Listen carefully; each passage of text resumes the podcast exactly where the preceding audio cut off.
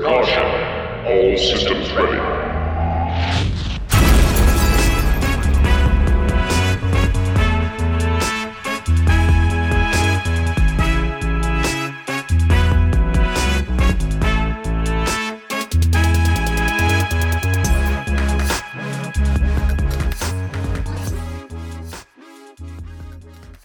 Hello and welcome back to Less Than 10, the Small Gang podcast. This is episode 59, and I have with me today CCP Aurora. Hello, hello. Thanks for having me. Always a pleasure to have you here. Um, I know you have had a very busy week because this giant uprising patch just came out, and that's mostly what we're going to be talking about today. Yeah, it's been a very busy week, uh, to say the least. And I'm still busy. There's a lot of follow up work and like, oh man, I really wish I had done that kind of polish going on. So Yeah, I can imagine. It's always, you know, a content update kind of thing of this size, I'm sure always has, you know, some immediate fixes and then some like, this didn't quite make it to round one, but now that the whole game isn't broken for a minute, we can add this in. Yeah, there's a bunch of like secondary priority stuff that we're like trying to secretly slip in as if it had been there all along. Hopefully, the follow up stuff will be coming. Um, the in particular the battlefield site, which some people the, the battlefield Navy 30 site that some people were looking at on Sisi, is Gotcha. coming this next week. Oh, Um, excellent. So that's actually on Sisi again if people are interested in testing it. Very cool. Um, I guess, you know, we kind of know what you've been up to. Have has there been any time to play Eve mixed in here at all or Over the last week, yes. Leading up to the expansion, no. My my poor account went from like a pretty nice looking Zkill to basically looking like I was away from the game. Uh, and in that time, my my corporation folded as well. We were a pretty small group. Real life hit some of the core members really hard, and so I'm actually like semi homeless at the moment. Uh, kind of poking around with different groups on alts, trying to figure out where I really want to put my name. well, if you want to if you want to live in a wormhole, you know. that's what I usually do. uh, I was I was thinking maybe I'd go back to exit strategy, who we were with before. I had a lot of fun doing blops with them, um, but the time zone thing is kind of tricky since they're on the opposite side of the planet. Um, don't know. Yeah, that's tough. Yeah. We occasionally get people who are interested in joining our corp who are just like fully EU time zone or, you know, stuff like that. And like most of our corp is either Australian or West Coast US. Honestly, I've had some of the most fun with the Australian corps. They're they, there's something about like the way that they take engagements in the game that's just really kind of different from the rest of the game. I guess they kind of know that like with the exception of Frat, the giant hammer rarely shows up. And so and so when they see some ships on grid, like those are usually the ships that are, that are gonna be there when they when they engage. Yeah. Yeah, it's interesting how much different time zones. I play kind of differently when I'm playing in even EU versus US time zones. Yeah. just depending on who you're around because you know they they react very differently Yeah, the the cultural differences, even just EU to US, can be interesting sometimes. You really feel that shift later on in the evening.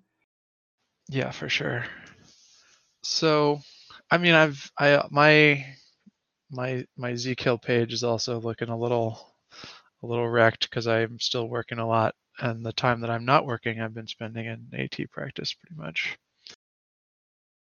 Ah, yes, which is this weekend. yeah tomorrow even Tomorrow, even quite quite crazy timing. I think when we realized what the timing was lining up, we were all like, "Oh no," uh, because I was working on that big balance path, and we couldn't talk about it. And then we looked at the AT timing, and we're like, "Oh god, they're gonna hate us." yeah there's definitely been a little a little angst about that but i think i don't know i think it'll be okay in the end Yeah, I hope so. I mean, I think it will be a, a good tournament. It's shaping up to look really good. Yeah, I think so. There's there's I think having this this these number of changes come in just prior to the tournament really kind of probably favors the really experienced teams a little bit more because they're more able to adjust and they've got, you know, experience from past metas and they're like, ah, this is kind of how we anticipate this playing out. Where some of the newer teams might struggle a bit more. Yeah, I think that's possible, especially you know with the scripted e-war change as well was already a bit of a curveball for teams who've never seen that before. Yeah, I wasn't involved in making the rule set, but when I saw that one uh, this year, I was like, oh man, this is going to be a big meta shift. Yeah, for sure. Um, speaking of AT things, since we're already talking about it, the Alliance Tournament prize blog just like half an hour ago came out. Containing the best list ships you've ever seen. I, I'm I'm not gonna lie. My first thought when I looked at those ship names was IKEA. So my first thought when I saw those those ship names, and I had been kind of on the side of like pushing against these uh, internally. I was like, nah, we can't we can't use those ship names uh, because they sound like to me, and I offer no meaningful explanation for this. They sound like old Polish women. Uh, huh. Yeah, uh, and so I was like, is this is this really the name we're going with? Uh, until it was pointed out to me, like Polish women with missile launchers is about the coolest thing you could possibly imagine. I was like, you know what, I'm sold. Go, All right. go with it. All right. Yeah, I could see that. Yeah. Yeah, and they're you know, obviously this isn't the full stats. There's no hit points, no speed, no, you know, some of those sort of base stat stuff. But the bonuses are really interesting. they are very interesting. I can I can see why people think I made these ones after the whole Myrmidon Navy issue thing. Uh, what would these stasis web of fire uh, factor velocity decrease bonuses. Um, yeah, and it's a I was huge not involved in bonus. exactly. So. It's such a huge bonus that It's a massive bonus. you know it might mean that with the base, if assuming that the stasis web drone velocity bonus is a base velocity bonus and not a micro warp drive bonus, they might be able to keep up with something they've webbed, which would be a, a revelation in the use of stasis web drones. Yeah, that was that was my only input uh, when when this was being discussed. I, I kind of looked over. it. I was like, ah, okay, like maybe they could use a little bit of extra velocity because I know they're going to have trouble getting on targets. And if people can't get them on targets, like the ship is going to be not feel like an AT ship. So Yeah, a lot of the the immediate response that I am seeing around Discord and places is, you know, kind of like these don't seem nearly as tuned in terms of damage output and stuff as last year's ships. no, last year's ships were absolutely broken though. They were slightly stronger than they should have been on several levels. I think. I mean, it's it's great. yeah, people but people them. use them. People people take them out. You know. and they're dying, which is good to see. If they weren't dying, that would be deeply problematic. But yes. yeah, these these are definitely very interesting. Um, I think, you know, I think they're trying to to find the line between being like maybe not quite as broken, just due to the number that we're giving out uh, as they were last year.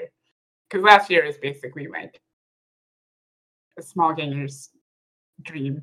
they, they Yes. had literally everything. Yes, they absolutely were. But even, you know,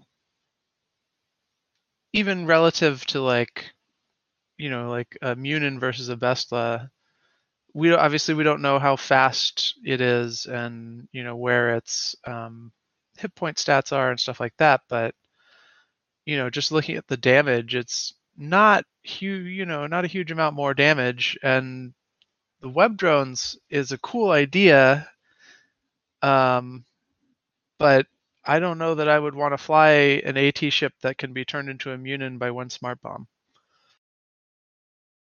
They do have uh, at least the on the Bestla, they have a, a drone hit point bonus. It looks like that is not on Geri, if I'm reading this correctly. uh, so maybe one smart bomb might not totally defang the Bestla, but I I mean- that hesitance.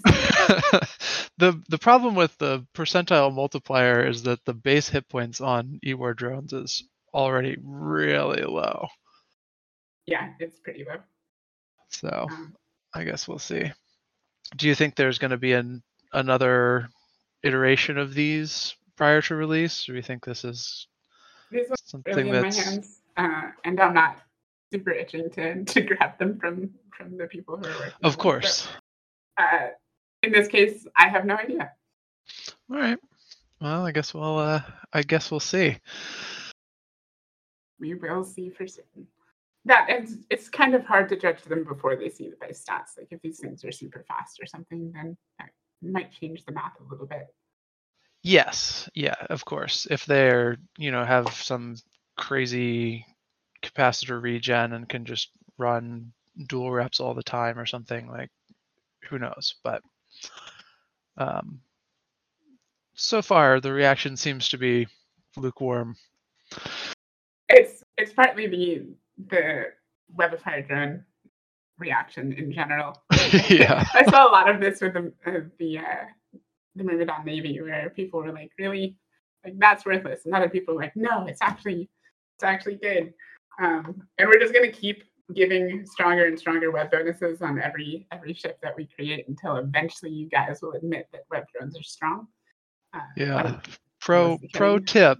Uh things that affect drone optimal range affect the range of those webs. yes, that that would be a sensible thing to perhaps include in there as well. So get a omnidirectional tracking computer in there. yeah. Yeah. All right. So we'll see where that ends up. Mhm. Um, the AT, I'm just going to continue to pretend that it's not tomorrow because that's too stressful to think about. Uprising. How how's it going? How like does, does are is people's response close to your expectations? Are people engaging? Oh man, I I basically put a block in my mind. I, I didn't want to think about people's expectations too much because I had very high expectations for myself. I'm like, ah, you know, it could always be better, sort of thing. Sure. Um, I think that the the response that we're seeing is really quite positive, and that's really nice for us to see, um, especially after you know putting in a, a fair bit of work. And Yeah. we're seeing it. I mean, it's the response is positive. The the numbers online, um, like our metrics internally, are looking fantastic. Like the number of PvP kills in faction warfare space has just exploded. So initial reception looking great. So it's really nice to see all of the extra activity it's generating. it's you know this is the it has prompted me to seriously consider getting a character to put in faction warfare which i have never done before so I, I put one of my prior scanning alts into faction warfare um, on release day. And I've just been kind of boating around in a comet and it's been quite fun. I'm I'm about even on kills, which is not amazing, but I'm not flying Well. anything particularly bringy either. yeah that'll happen so in terms of like what has actually happened you've changed the plexes there's now three different types of plexes is that correct Uh, I mean, technically, there's 58 different dungeons that I've been editing. wow okay but i mean like navy versus advanced versus Just Navy and advanced. okay cool So um, we we took the prior paradigm and we just kind of cut it in half. Um, one half being the original version, which is the advanced, as we're calling them now, and one half being the new version, which is the Navy version, which do not allow any T2 or what we're classifying as pirate faction ships inside. So the only thing that a Navy dungeon will allow in is a Empire Navy faction ship or a Tech One ship. Gotcha. And so that's a a new kind of meta battlefield to engage in there. No uh no surprise curses waiting for you inside. No surprise curses, no worms dominating T1 frigates, no Kikimoras like coming in to kite you out and kill you in a medium. Uh, Gotcha. So far, the response to this seems to be pretty good. I've definitely been having fun with it because if someone's jumping into me, like I only really care about the numbers and more than I care about the like the ship type. So it's a lot more rare if I'm sitting in a Navy uh, scout complex, for example, and someone comes to the gate. Like I know it's probably reasonably engageable. Whereas if I saw like a worm come to the gate, I'd be like, nah, and just leave before. Gotcha. Yeah, that makes sense. There's been some some conversation um, about allowing you know it feels it feels a little out of whack that like a retribution can't go into a navy large have you had any thoughts about incorporating ship size into these parameters at all or is it just i mean i know it's simpler of course for everyone to just do you know t2 or not t2 yeah uh, we could i think it's that complicates the paradigm a little bit. Like the mental structure is certainly a thing that the average veteran could achieve, but we're already kind of pushing the limits of like, wait, why can't I enter this complex? So I kind of like the the idea of keeping it simple. Um, the other part of this is that it's an experiment. I really want to see what happens when we have sites where you don't have T2 Logi available to you. Um, and that's a really big factor in some of these. So not having the T2 Logi available in the, in the uh, Navy complexes um, when you can still make use of it in the advanced complexes kind of, it's mostly just there to be an interesting twist. Makes people think a little bit more. Um, yeah. And I want to watch how it how it evolves.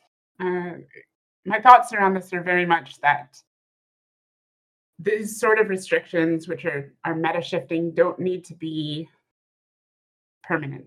So the previous faction warfare paradigm existed for a very long time with relatively small changes. Uh, maybe you know a spawn rate or the the open was introduced, or was, that, was the the open existed and then the large was introduced, something like that in 2019.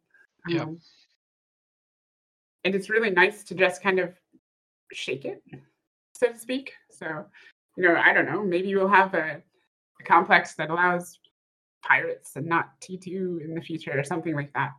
Um, anything's kind of a possibility. And having the meta be something that's mobile that people need to think about and adapt to every now and then is really good. So, what we have today is not necessarily what will always be. Some of it's experimental. Like, I'm trying to see if if a meta evolves around the, the large navies that people actually really like, or if it remains just kind of a, a thorn, in which case, like a few months from now or, so, or next year or so, we can shake up the meta again by switching out some of the gate access restrictions. That makes sense. And it's worth noting, I think, that you know the Navy restriction also disallows the Nestor, right? Yes. Because technically Sisters of Eve ships are categorized as pirate, and, and apparently so are well. Triglavians. Mm-hmm. No Leshaks, Praxises, or Nestors in the large navies. Yeah, that's interesting. Especially, you know, I don't I don't really think of the Praxis as a ship that changes the meta a lot, but I suppose it can be. It was mostly there just to keep the rules straightforward. Uh, that's the reason that it's on the exclusion list. Um, yeah but part of the goal here is to too is like can we make a large plex that is a little bit more capped in terms of investment uh, and would that generate more fights so are we going to see people more willing to to put t1 battleships and navy battleships into one of those uh, versus putting a much more expensive uh, marauder or something like that into a an advanced one yeah that'll be really interesting um, I know a lot of the this metric tracking stuff happens internally, but I'm sure a lot of people would be interested to see some of them. You know, maybe like at six months, if you did a, I don't know, not a instead of an economic report, a like faction war destruction report. I think that would be super cool. That would be super cool. Um, I would love to do that actually. Uh, some of what you're seeing as well, in terms of the complex design, just a little bit of insight here is that like the spawn rates and the types of complexes are relatively tuned to what we were seeing on Tranquility prior to this change. So these were the ships. The the restrictions here relatively mimic the the ships we were seeing most commonly in on Tranquility already. So I was trying to, you know, it was there was a case where Tech 2 anything like Tech 2 cruiser larger was actually really quite rare. And so those those bonds have been pulled down a little bit. And I, what I'm trying to watch for is, you know, what is the what are people willing to bring? Uh, I know battleship prices are a little bit high at the moment, so that might be a little bit wonky, but it's just kind of like playing with the the space, trying to shape it a little bit and see, you know, can we encourage more fights if we do do this, for example. Yeah, and that's always, you know, the end goal is more fighting in the warfare zone. And right now it's looking fantastic. Just yesterday we had the uh, the record number of kills in faction warfare uh, normalized by account. So like per player, uh, normalized by like log and minute in EVE Online. So per player, like there was the most destruction in faction warfare yesterday, just in terms of generalized activity than we've had ever. It looks like. Wow, that's pretty cool. Yeah, really, really great numbers to see out at the gate. Yeah. So part of part of what's driving some of this, I think, is these mechanics changes. The and the biggest one I think is this. You know, aside from the the ship restrictions and the plexes, the biggest change is this frontline system, which changes how you get LP rewards from running these sites. Mm-hmm. And it's designed to push people to the frontline system so that people are concentrated in the same spaces and not just running plexes in isolation in random systems. Is that working? It does appear to be working. Uh, it seems to be working pretty well too. So those rear guard systems, the ones like kind of away from the fight, they don't really have meaningful rewards. They don't have good spawns. And we're seeing quite a bit of activity in those frontline systems. As a matter of fact, if you pull open Dotlan right now and you take a look at the Calgal War, Warzone, for example, um, just look at the hotspots, the systems that are kind of showing red right now. Uh, if you were to cross-reference that to the in-game map of frontline systems, uh, they would about match. Gotcha. Well, awesome. The new map also, the like faction war map looks super cool. It really is. We we really wanted to we wanted to have a map that was good enough to compete with Dotlan, so to speak. I think yeah. we, we actually got it. Yeah, it's just at least for faction warfare. I as as not a faction warfare member, I haven't really delved deep into it, but just the the visuals of it are really good. Like it looks really cool. It's fantastic. There's a lot of love put into that by uh, one of the UI designers on my team, um, and he did he did a great job as as did uh, or UI engineers uh, as well as the UI designers. Um, it's yeah. it's a beautiful looking map. Uh, it's there's there's a lot of effort that goes into something like that. It's a little bit hard to scale up. Uh, originally, we had wanted to do we had done some experimentation where he was trying to use Voronoi diag- diagrams, which are like uh, effectively like self creating polygons. So it would okay. kind of do that that area shading on its own uh, and adjust as the systems were placed. But that turned out to be rather difficult due to the way that some of those algorithms worked. So that didn't quite work out. So a lot of what you're seeing in that map is actually handcrafted. Interesting. Well, it looks great. It really, I think it does a really good job of immediately communicating front line, second line, back line, and just the general sort of progress of each side. You can see, you know, just all the you know I like I like the way it focuses in on the faction war compared to the regular map, which doesn't mm-hmm. you know you can look at faction warfare activity on that map, but it doesn't isolate it in the same way. Yeah, and it's it's not a, it's not quite as as useful. Whereas this one, it's it's surprisingly impactful. like it maybe not surprisingly to everybody, but I think to some would find it surprisingly impactful. Just how important it is to be able to log into the game, say I want to participate in faction warfare, and not have to go open a third party to figure out where you want to go. Yeah, right. You just be like, oh yeah, that's this is the front line. That's the spot. Yeah, this is the front line. Oh, like this system's getting plexed up by my faction. Like let me go help them over there. Yeah. How is it? Um, how is it looking in terms of systems changing hands? Is that happening as fast as you expected? Slower? More often? definitely slower. However, some of the slowness was by design. So we slowed it down a little bit for two reasons. We wanted to give the advantage system, which I imagine we'll chat about in a minute, a little bit more room to play with the capture speed. And we wanted to just kind of in general, we didn't want systems to flip within a day. Uh, so this is closer to the the two day mark, although it de- kind of depends on your your advantage. If if you manage to get 100% advantage over your opponent, then it might still only take about 24 hours if you're having this really incredible push. Um, some of that is still being monitored. Uh, we, I'm kind of gently watching the war zone and watching the, the discussions in militia militia chats, and Sure. just trying to get it to gauge like how does this feel.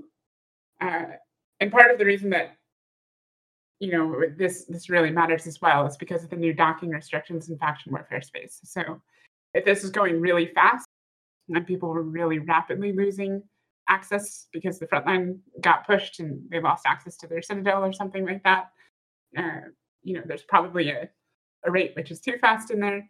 But at the same time, if it feels like the war zone is too static and individual contributions aren't doing enough, then uh, you know we might need to bump up the speed Sure. Yeah.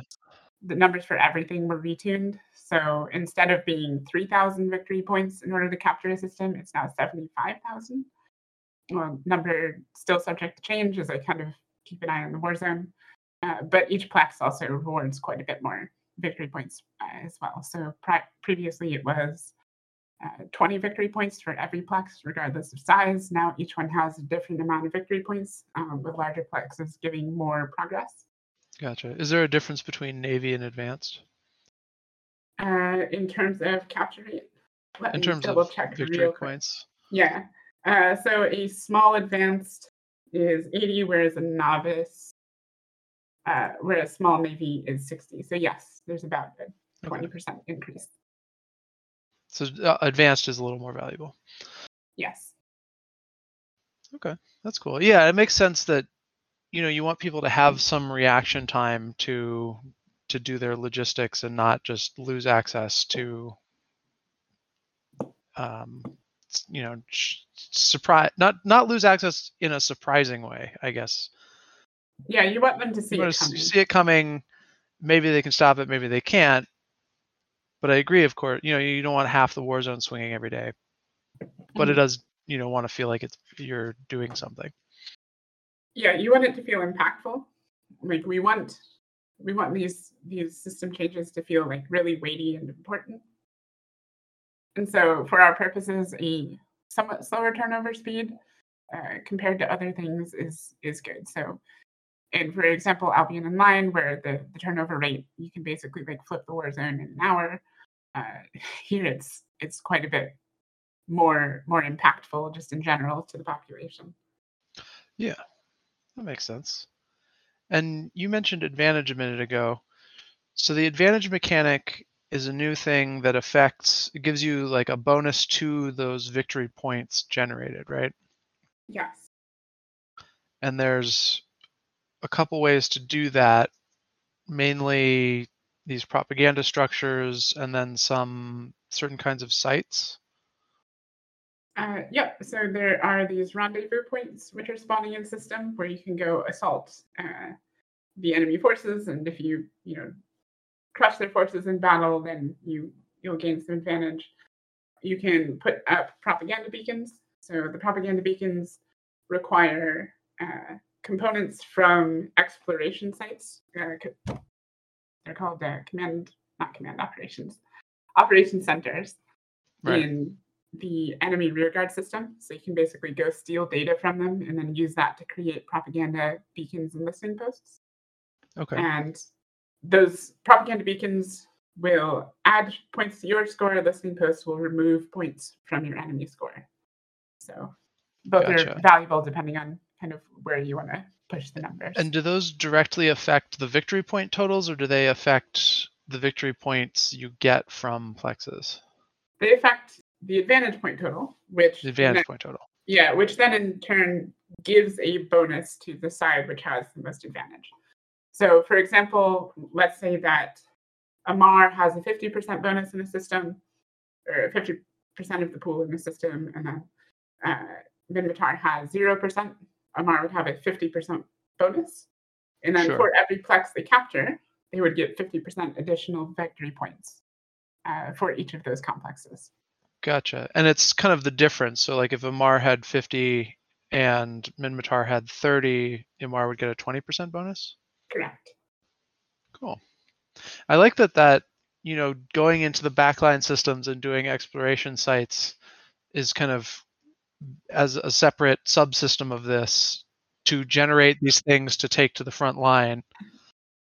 that was generally the, the goal with the advantage system overall. We wanted a way for various new types of gameplay to impact the war zone where they where it would have felt awkward to just give them a victory point bonus. Um, it it kind of would feel a little bit strange if you're, you know, instead of capturing something or or winning a fight, if you won system control by like delivering a package. Uh, so that's kind of the the thing that we were we were playing with there. Um, and you know, there's a lot of numbers to tune here, so getting it to feel just right is still an ongoing process. Uh, Yes. But the whole goal was that the Advantage system is a platform for us to add a bunch of new and interesting content to the Warzone, and in a way complicate the the mathematics of how people interact with the Warzone. So because it's a non-linear relationship between the two, uh, players are are going to want to try and push for advantage, and there's not a a perfect solution about you know uh so this is the optimal way to win a system. Um, there might be fights where they're like, oh, we're going to pull down our opponent's advantage with some listening posts and blow up their supply depots, and hopefully that'll give us an opening for this push that we're going to do on Saturday or something along those lines. Yeah, that makes sense. It's nice when there's there's sort of multiple multiple ways around to an objective. It gives people some some things to explore and some, you know, maybe you don't have quite as many combat pilots, but if you have a really dedicated exploration wing just generating a ton of these propaganda structures, you know, it doesn't matter that you don't have as many pilots because your pilots are generating more victory points. Yeah, exactly. Um, it gives people kind of a new lever to play with, uh, and it'll be interesting to see how the the meta of attempting to capture a system changes over time. Yeah, uh, for sure. And I'm actually really curious to see, you know, over time as they sort of enter the market in a more more fleshed out way, how the uh, the Navy exploration frigates show up in these sites, Yeah, me or too. show up to defend these sites, or you know, what people do with them. Yeah, I, I'm quite happy with this Navy exploration frigates. I I still need to get a, a new one for to go play around with myself. Yeah, I I have not flown one yet. One of my court mates was uh, been using a Navy Heron as a combat prober and tackle frigate for our nullsec adventures, which uh, has been working shockingly well. Excellent. That was Yeah. that was just the use case I had in mind for them. yeah, right. and I actually uh, on Imminent Entropy's trivia stream won a Navy Heron, so I'm gonna do something with it at some point. Oh, very nice. Um, the the prices will probably drop quite a bit. We've adjusted the uh, amount of LP that you need to get the blueprints, as well as the material inputs for a lot of these. I So saw that. probably be relatively affordable. Yeah, which you know they're they're Navy frigates. that shouldn't cost 600 million ISK. Though I think that Yes. the pricing where they were at was just because they were sort of soft release through those events, and that made the supply extremely limited. Yeah, the the prices were silly, but I think that sort of pre-release event, which makes them feel really special and unique for a while, is really nice. Actually, I was quite happy with how that event looked in terms of all of the interest it generated, and you'd get you'd get a navy frigate dying, and people would be posting it on ZQ like, "Oh my gosh, look how expensive this was."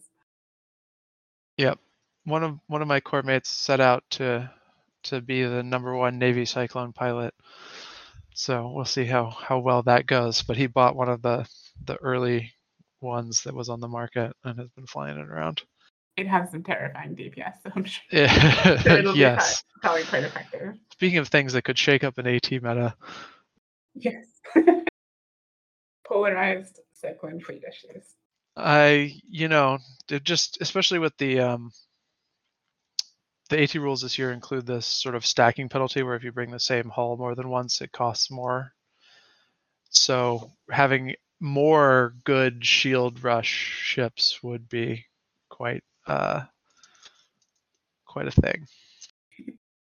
But they're not allowed because they came out three days before the AT. It was all right. So I mean, you might hate me for saying this, uh, and uh, like calmer heads prevailed. But I was like, nah, you should just let them fly them. Like every new ship that comes out, just yeah, they're part of the they're in the rule set. They already have points. Just yeah, go fine. for it. it would have been chaos. Be... It would have been fantastic though. There's already a little bit with some of the balance changes for ships that do indeed have points costs. So we'll see how that goes. Yeah. Um, I, I have I have mixed feelings on this. Part of me is like kind of entertaining, finds it a little bit entertaining that that this is so stressful. Um, but that part of me is kind of mean. well, you know, there's there's only so much sympathy you can have for someone who's like fully raging out in Discord. This is true. So, are you seeing a lot of people using these advantage structures before we move on? Like, are those Explo sites and the propaganda structures and stuff? Are they seeing TQ? Yep, they're getting a pretty good use. I actually have a dashboard here. I can look at exactly how many are dying at any given point in time.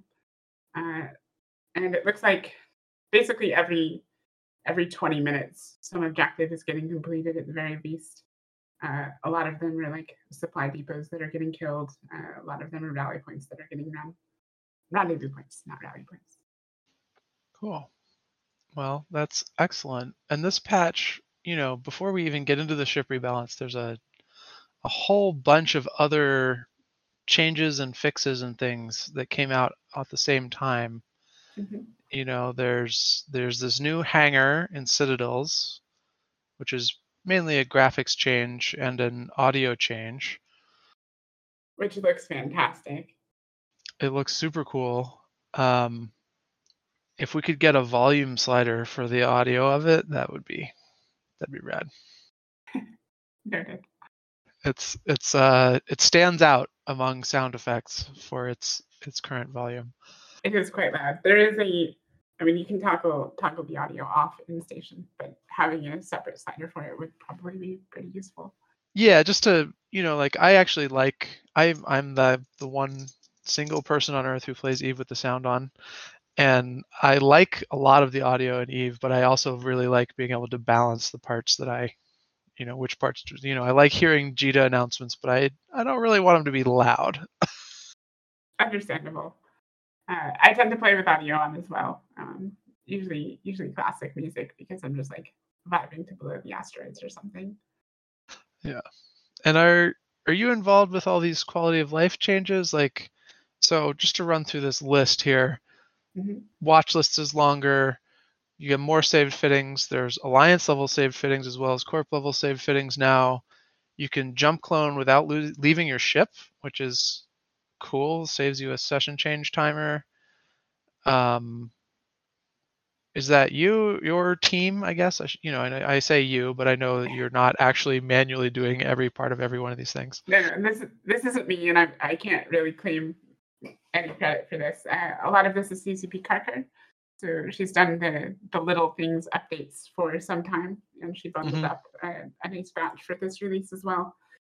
Uh, my only involvement was uh, every now and then when one of the things might be gameplay impacting, she would she would come message me like, "Oh, you know, would you would you be all right to okay this?" Um, Yeah. For example, the the fleet uh, increase, the increase in or the watch list increase. Yeah. Um, we had a brief discussion where she was like, "Will players will players use this? Would this be too big a gameplay impact?" And I was like, "No, this is great. They'll love it." Uh, Yeah. that was about the entirety of my my input. Yeah, and the you know the watch list impact it doesn't really affect your gameplay, but it definitely feels like a quality of life thing where you're not like, I got to pick these 15 people to go on my watch list, and everyone else, good luck, kind of a thing. Yeah, it actually with like mid-sized fleets. Um, if your if your fleet is too large, like you're not going to fit it on your screen anyway. So Right. At that point, you're just reading broadcasts. yeah, exactly. Uh, but it's it's really nice for mid-sized fleets in particular because you can just right-click the squad, be like, add everybody to my watch list, and then you don't really have to worry about it. It definitely is probably going to improve logi responsiveness in fleets for mid-scale conflicts, but I don't particularly see that I as an think- issue. I think that's probably fine.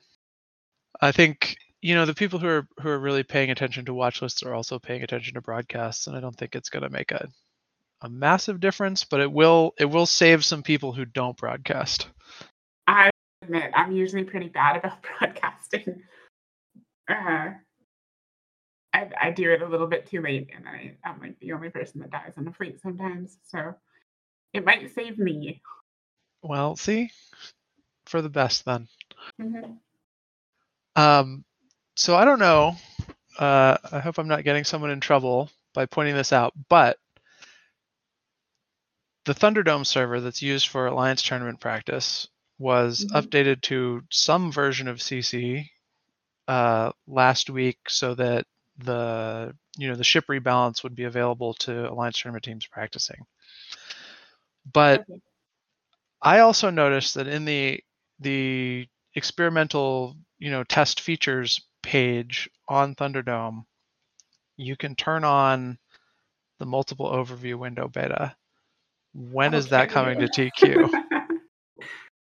Uh, I I did not it is cool know that was a that was a thing in there. Um, I think it is highly experimental, and you probably won't see it for a little while if if it does indeed make it through through Okay. development. But if it's on if it's on Thunderdome, then you can see it on Singularity as well. Yeah, it's um I don't you know, like I said, I don't know uh anything about it except that it didn't immediately crash my client when I turned it on and the use cases I can think of for that are Huge. enormous. yeah, just so many. Yeah, absolutely. Having having uh, your standard overview open, but then also like a, a selected targets for like priority things, or having your standard overview open, and then a list of warp outs. If warp outs, a list of like high alert ships, like I always want to know when a Vargur warps on grid, so maybe I'll have a little window open that only shows Vargurs. yep, or a Hugin or a Rapier. or something. Hugin, or you know, in a fleet context, maybe you have command destroyers on there because you're worried about getting booshed, stuff like that. So I think everyone will like that uh, whenever we can have it.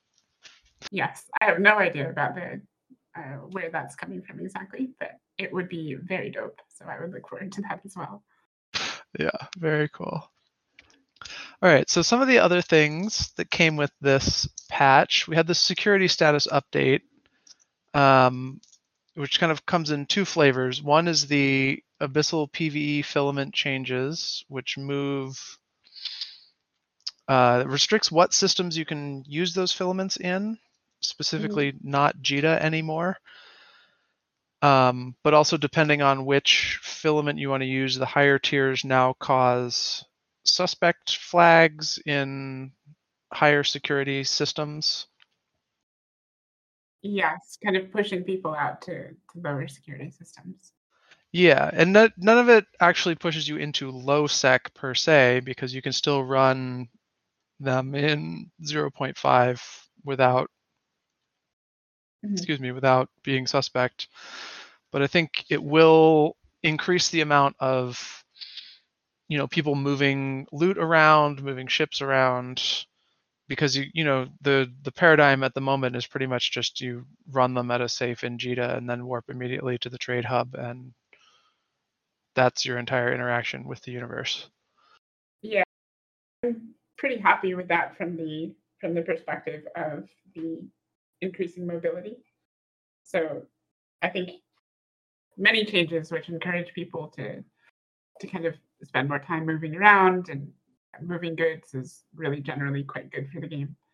Um, it also this is also going to have the the tack on effect that uh, especially if you're running in a 0.5 Concord response times are going to be much larger than they would otherwise. So it's definitely going to make people think twice and probably have like somebody watching their exits and all of that sort of thing uh, in some of these systems. So it does add a fair bit of overhead. Yeah. Yeah, and it just you know just the the travel back and forth with the loot and everything. I think it's a good change. Um, I wouldn't be mad if the top tier caused you to become suspect everywhere in HiSec, but this definitely feels a little more risk reward balanced than it was. Mm-hmm. It's actually kind of this is the the level of thing where you for at, at first glance you're like, oh, it's not even making them leave HiSec. What what will this really do? But when you start to really dig into the knock-on effects, it's kind of like a a very gentle way to add in some additional risk reward uh, balancing without being super hardline. Yeah, and you don't you know just like you can't do abyssal filaments in HiSec is not you know it's also like too far the other direction. that would be too far the other direction. Uh, abyssal filaments are pretty cool content. We don't really want to lock people out of them like that. So yeah. Okay, and the other part of this security status thing is if you are an outlaw, which I believe is defined as negative five security status or lower, you can no longer tether in HiSec at all, anywhere in HiSec. Mm-hmm. And you can no longer dock in any structure, citadel, or anything in HiSec unless you're in a pod. And you need to be Omega to have access to red safety in HiSec, if I remember it. Yes, right. Alpha alpha clones can no longer set their safety red in HiSec, though I think they can in low sec. So I'm a little curious about what happens if you set it red and then fly to HiSec. I think Does it, it will auto like force... back. At least that's what it's supposed to do. Gotcha. Okay, it just forces you out of that. And from yeah, the the wording on the announcements about it, it sounds like this is these are all focused on uh, sort of increased penalties for HiSec ganking. Yes, I, I, I don't have much more information or insight on this than you do, uh, but my understanding is this is very much these these changes are primarily geared at making gankers actually kind of care about their security status for one. So right now mm-hmm. you can use an alpha alt, uh, gank people with a catalyst, and then you just bail on the alt to make a new alpha uh, if you don't actually care that much. So this will have people actually need to buy tags in order to to right. You'll have you'll have to use Omega accounts. Exactly. Yeah, and you'll have to. You won't be able to sit on tether near a gate and just fleet warp down and mass. There'll be a, a brief period where you have to deal with the faction police, because at, at the previous system, Tether would protect you from faction police and other retribution. Yeah, I I, I wasn't a fan of uh, that kind of in the beginning uh, with Tether protecting you uh, from the faction police. It felt very awkward. Um, this that part of this feels relatively good to me. I think in terms yeah. of the, the the targeted impact on gankers, this seems reasonably well thought out uh, so far that I've seen. Yeah. Yeah, it's it's an interesting thought. Um, obviously, you know, as we've seen on on Reddit and things, people have a lot of feelings about ganking, and it's a very touchy one. Honestly, I'm I'm really impressed that these changes seem to have. This is such a dangerous thing for us to bring up. Like, if we were to just be like, yeah, ganking and high sec not a thing anymore, the community would explode. Yes. And so the fact that they've managed to to breach this and find a solution that is relatively satisfying to the community um, while still accomplishing, you know, what they were after. Uh, I I got to give props to the team for for pulling that off because I would be pretty nervous uh, putting out any changes relating to ganking. Yeah, it is definitely a touchy subject, and people definitely have a lot of feelings about it. And it is it's tricky to to to make it more difficult without making it like totally not worthwhile, even if you don't just block it completely. Yeah, and and separating out what what we've kind of classified as the good ganks versus the the griefing is really tricky as well. So finding ways to deal with that mechanically is quite a trick. Uh, Right. But but making it so that the security status impact um, and having to use Omega accounts so that you you know it it actually kind of costs you if you're just going around blapping retrievers and belts. Because Sure. If you're just like nice way to do casually doing it for fun, then that's fine as long as you're willing to pay for it. You know, in in these security tags and and having an Omega account, but making it at least be, you know, something that you are invested in doing. Mm. Yeah, when I read that, my my concern about it was that the docking restriction um, seems like it is a little bit punitive to people who like to go third party in lowsec, but who aren't suicide gankers. yeah that that one is it definitely does hit them. Um, and i've been that person for quite a while as well. I, I would often go third party in in faction warfare space that said i hated it when the the faction police were on me anyway so i would always buy tags uh, at the end of my killing spree uh, so at least for me you know you can and i would just go buy tags and and it was all bad Yeah, um, because I don't want to deal with that. I, I often need to move around high sec. Uh, so in some ways, you know, it, I don't want to be like eh, just buy tags. It's a legitimate concern. I think you know we're kind of reevaluating the impact of low sec PvP and security status. We want to. It's probably a good a good moment for us to take a look at what is the the reasoning behind a sec status hit in low sec. What are we really trying to accomplish? Uh, and just kind of evaluate that a little bit. Um, in terms of it being low security, which is not like null security, I think in a, in a way it still accomplishes what its original intention was, which is to make the safe, make the space not totally dangerous. You know, there's a thought that you need to give before you kill someone uh, about what the penalties might be and the cost involved. Um, Yeah. That said, it's it's usually not meaningful enough to stop anyone from killing you. So I know it's never stopped me to be like, oh, I'm gonna have to buy Right. to fix this. I'm like, no, I'm gonna shoot. right. Yeah, well, it just, you know, I guess the should should should we want people to not kill people in lowsec?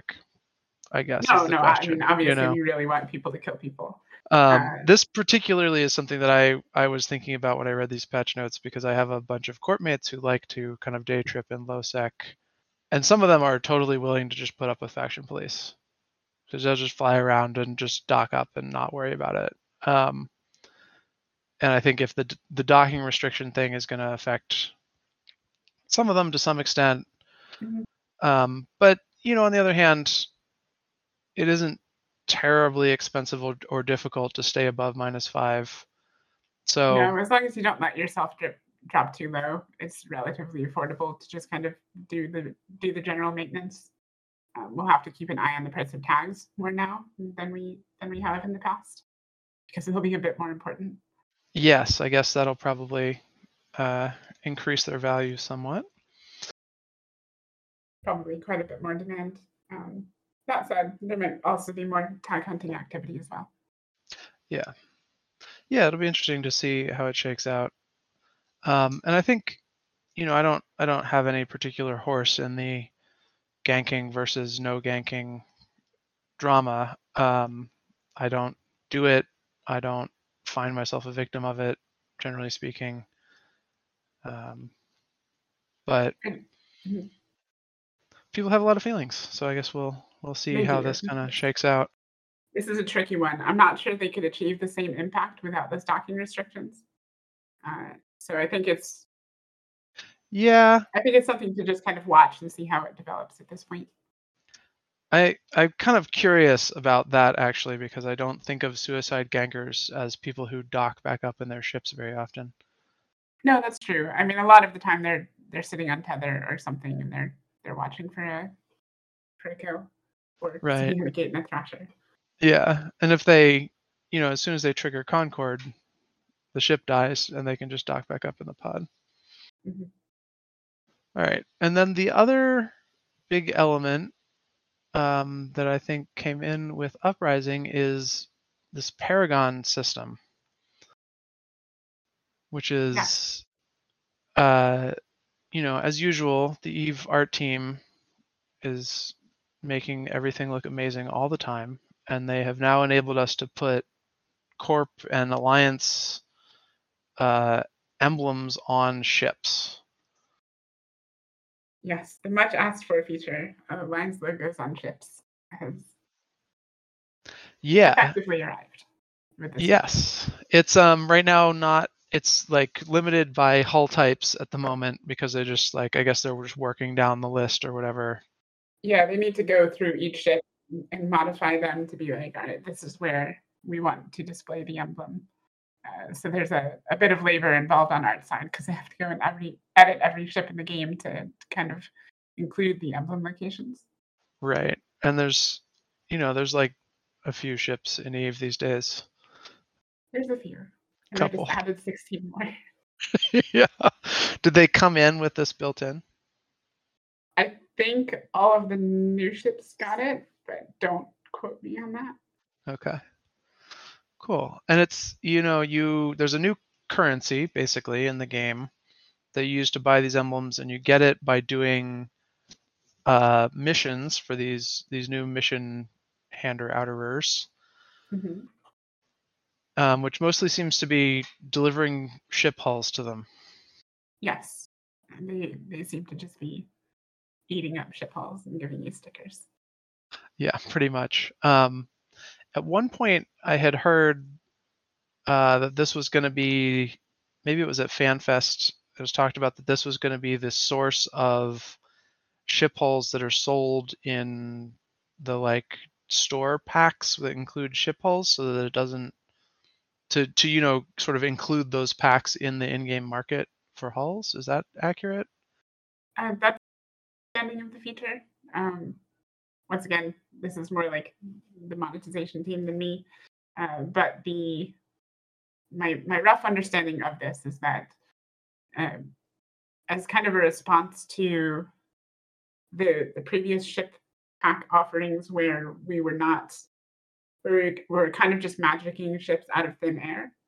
Um, these Mhm. are partially like the the reason that they're asking for ships to turn in is to to offset that. So economically, we're not adding materials or or labor to the game. Uh, in general, this is expected to pull in many more hulls than are being sold in those packs. Sure. And so, in effect, it's it's tying that part of, of the monetization strategy into the in-game economy. Gotcha. So it's kind of ensuring, in a way, that that doesn't have an in-game market effect, more or less.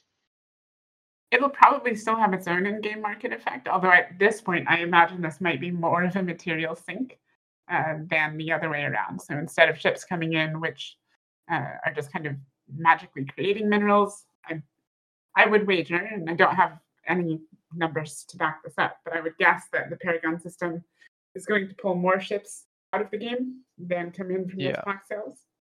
Uh, Yeah, that that would be my guess. Also, I suspect a lot more players are going to want icons on their ships than are going to want to buy packs on the market. So I actually, you know, I have no idea how what the kind of uptake of those packs is. I do not either, so I can't really speculate too much. But I know that a lot of players are going to want those emblems. Uh, pretty much everyone who flies with the corp will, will want them in some form. So I imagine that the outflow will be pretty big.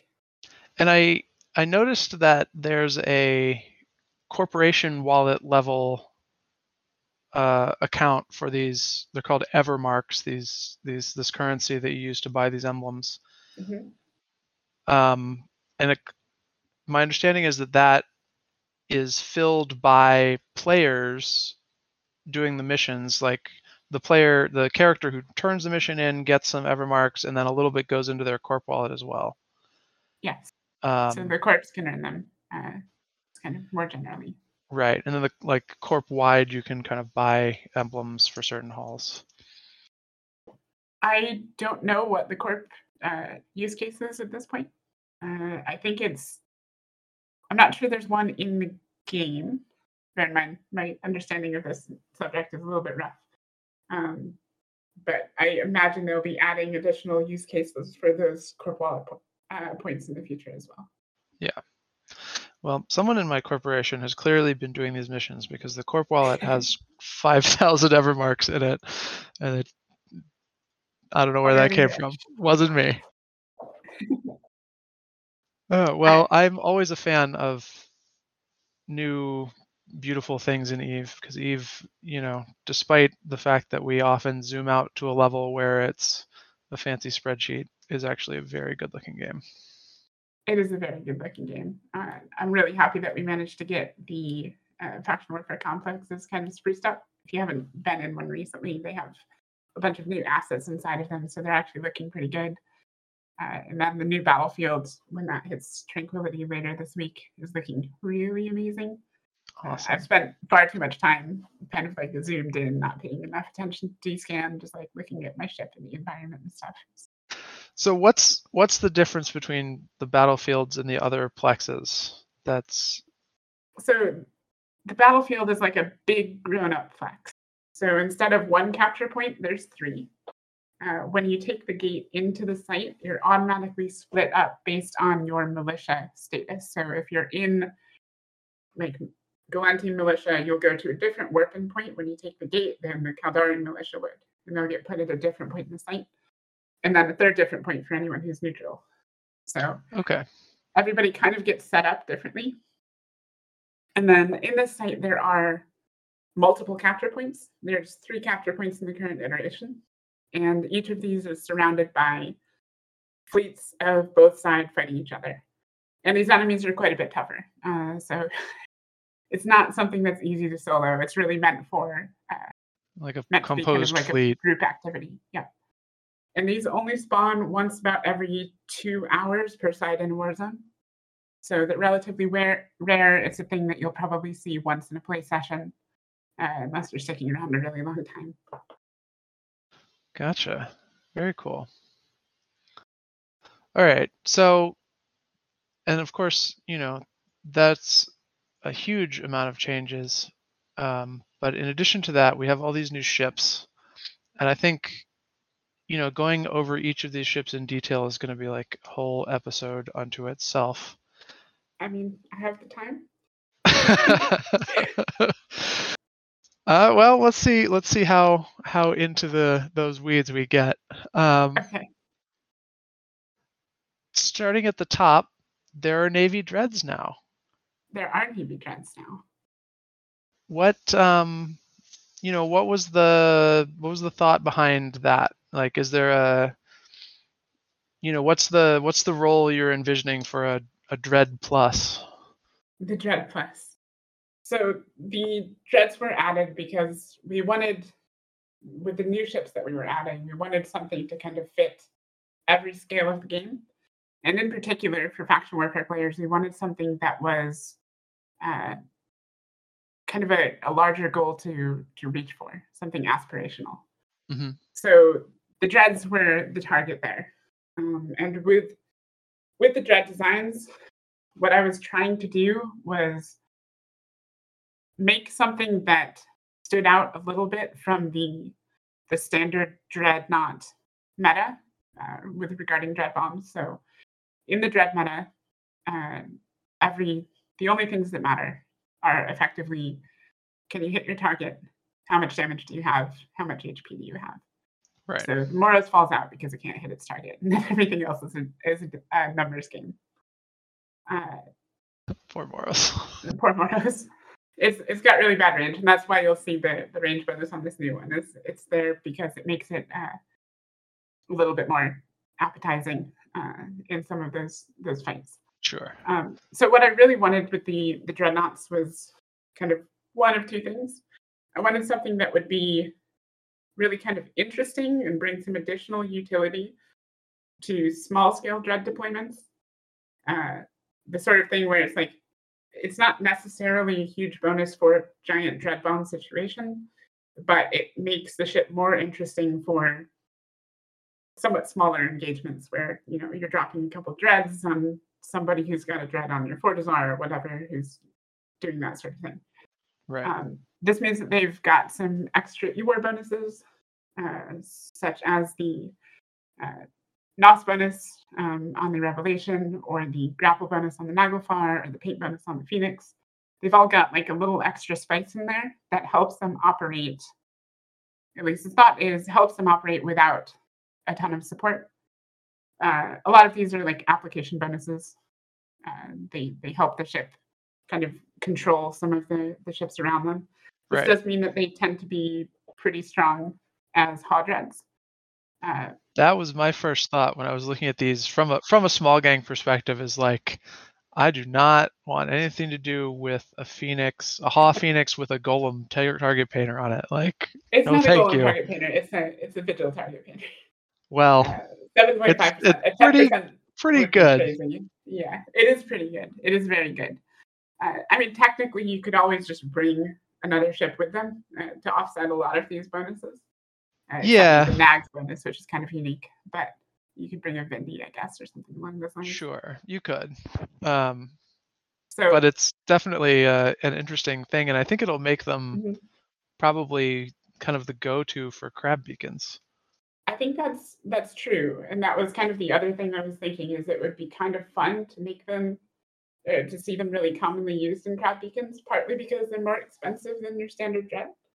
Dreads these days could probably be a little bit cheaper, but even still, they're not the the most expensive ship in the world in the world, and having one that's a little bit higher priced be the go-to Yeah. ship for some of that uh, content just seems kind of like a fun situation to me if we can encourage people to run more content in capitals in space, then that sounds like an absolute win. Yeah, I think everyone everyone would be enthusiastic about that. Um, the the visuals on them are are super cool. They all look Oh, like beautiful. chunky, you know, kind of beefed up uh, versions of the smaller dread. The Revelation's maybe the most subtle, but the the Phoenix and the Moros Moros looks are, look amazing, and the new siege animations where the gun ports like extend out are super Mhm. cool. Ah, they're beautiful looking. The the art team really knocked it out of the park with those. Uh, we had we had released the first eight of the new uh, navy ships kind of earlier on as like a, a teaser with the battle Mhm. cruisers and the frigates, but those were you know released too early for us to get art support for them. So it was really cool to be able to release the second set of the dreadnoughts and destroyers, uh, Yeah. all with kind of updated models, which really adds a lot of spice to them. Yeah, I think it definitely, you know, as, in as much as as Eve players like to decide things based purely on numbers, for those people who are running crab beacons and stuff, like it, it I don't I actually think it is motivational to have a ship that looks cool while you're doing it. Hundred percent. I think half the reason that people hate on the Moros is because it looks weird. You know, I think that the Moros looks less weird than the Dominix. The Navy Moros looks amazing though. The Navy Moros looks like it's gonna come take a bite out of you. It does. It really does. It looks like a an angry bulldog of a ship. Yes, which you know, that's more or less what you want from a blaster dread, right? Mhm. Yeah. So the Moros gets this s- scram and point strength and range bonus, which is interesting. Um, it might give them a little niche with like heavy scrams for tackling super capitals. That was my hope with that one. Yes. And then the Phoenix gets a paint bonus. The Naglfar gets a grapple range extension, so grapple has more effective further out. Mhm. That improves its application on targets uh, Yes. pretty, pretty well. Like if you look at the application graph, it doesn't do too bad against the things that it would it would hit, but it definitely smooths the curve. That's otherwise Yeah. a little bit tough closer up. Yeah, and then um, you know the Revelation has this this capital NOS range bonus that.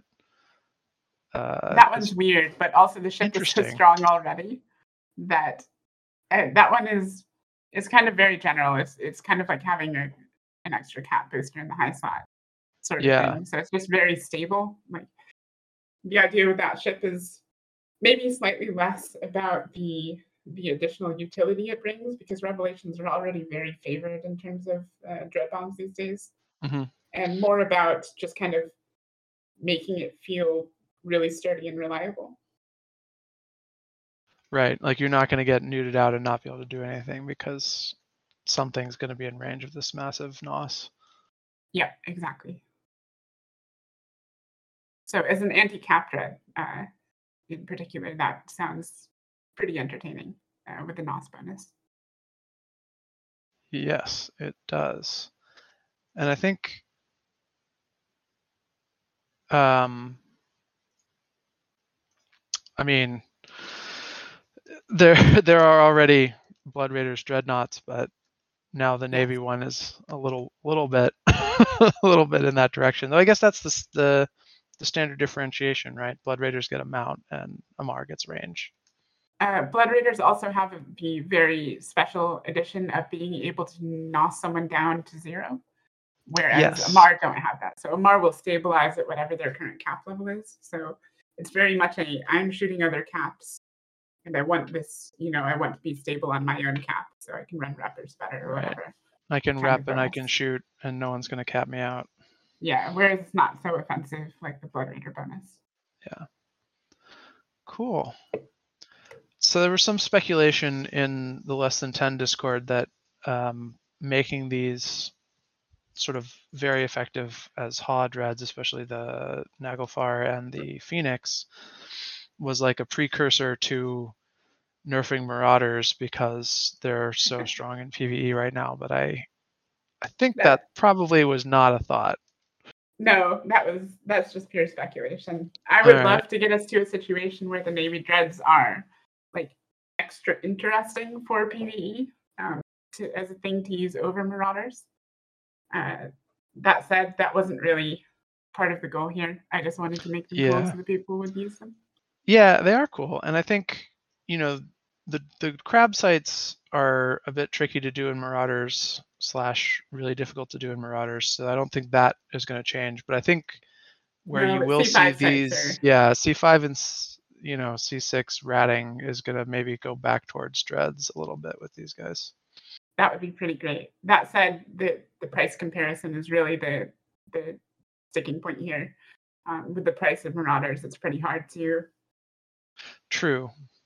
So Well, and the price of Marauders feels a little little out of sync anyway. Uh, the price of T2 in general is a little bit lower than I think we'd like. So Yes. Yeah, I saw a battle report yesterday or the day before of someone just whelping a whole redone Union fleet to see what the hams mm-hmm. would do just because they had them and they're like 150 mil fitted. yeah, it's relatively affordable. That was kind of a, a really pressing thing on my mind as well when we were looking at the prices of the Navy ships. I was looking at the price of, for example, a retribution versus a a standard Navy frigate, and being like, why would anybody use this ship over a retribution given these price points? And that's a really tough thing to deal with because you don't really want to that to factor into the balance, but in some ways, Yeah. still needs to be a consideration, but the prices can change. Whereas you don't necessarily want to change rebalance everything just because prices shift. Sure.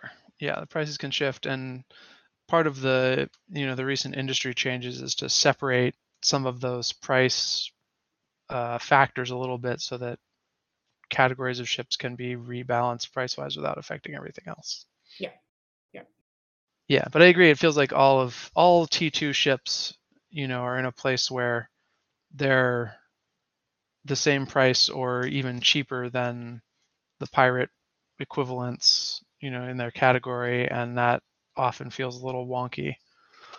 Yeah, and they're starting to press in on the Navy prices as well. Right. Things. Yeah. But uh, with the Neuralink conduits removed from the Navy ships, those should uh, drop down below T2 prices quite quite safely at this point. So hopefully those yeah. ships see a bit more use and have a bit more of a niche. Yeah.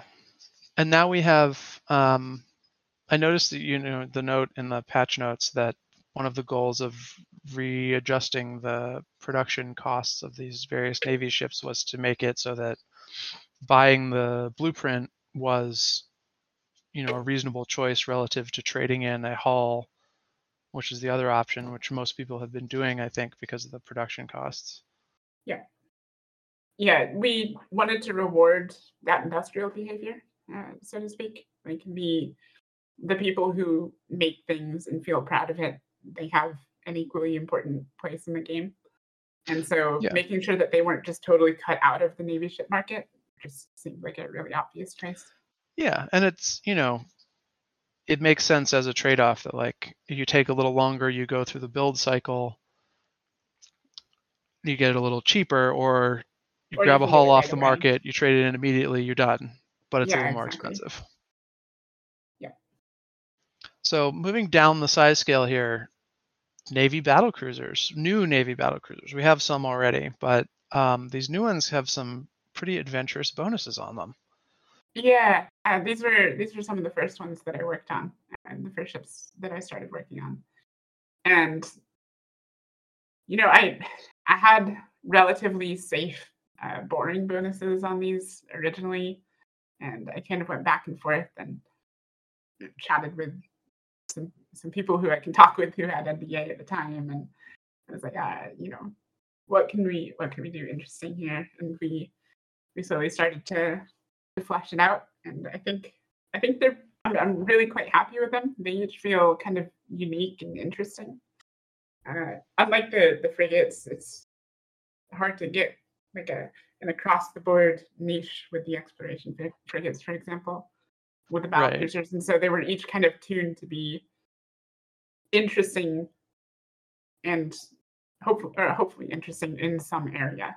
So the probably the most interesting one is the Navy Myrmidon, uh, which we mentioned earlier. Yeah, yes. The uh, the web drone bonus. I know people make fun of it, but I honestly hope to see one day a Navy Myrmidon seeing use as like a fleet support ship uh, Mhm. in the NELSAC fleet, where it's just kind of snagging uh, primary targets with webs or something. That would be that would make me feel very happy. Uh, Yeah, a couple Navy Myrmidons putting webs on somebody's anchor. Yeah, and and you don't have to use the web bonus either. Like it's there, it's kind of fun and interesting, but it's a good ship even without it. So it definitely will have use regardless. Um, with that one in particular, you'll notice that I really didn't want to give it more drone power, uh, at least in terms of combat drones. Right, not over above the normal drone bonus. Yeah, I, when it comes to tweaking drone ships, I rarely want to make an existing drone ship better at PVE than it already is. Like Myrmidon's Sure. already spin spin null all the time. I didn't want to create another Vexor Navy issue situation, Right. and so I was seeking out bonuses that were more active in other directions.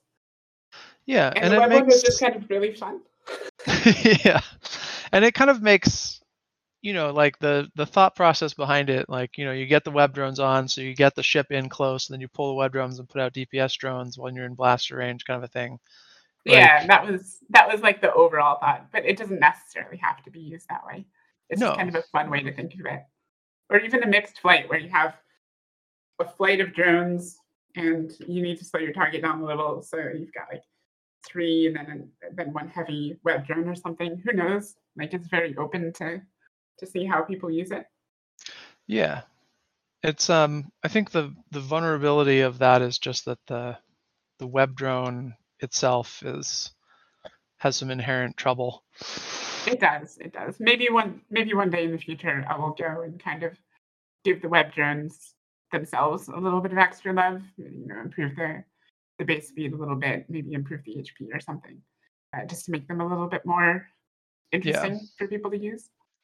Yeah, and that would actually, you know, given the the now potentially given these AT ships, a couple of ships with web drone bonuses in the game, uh, an interesting What I boost. started? Yeah. I don't know.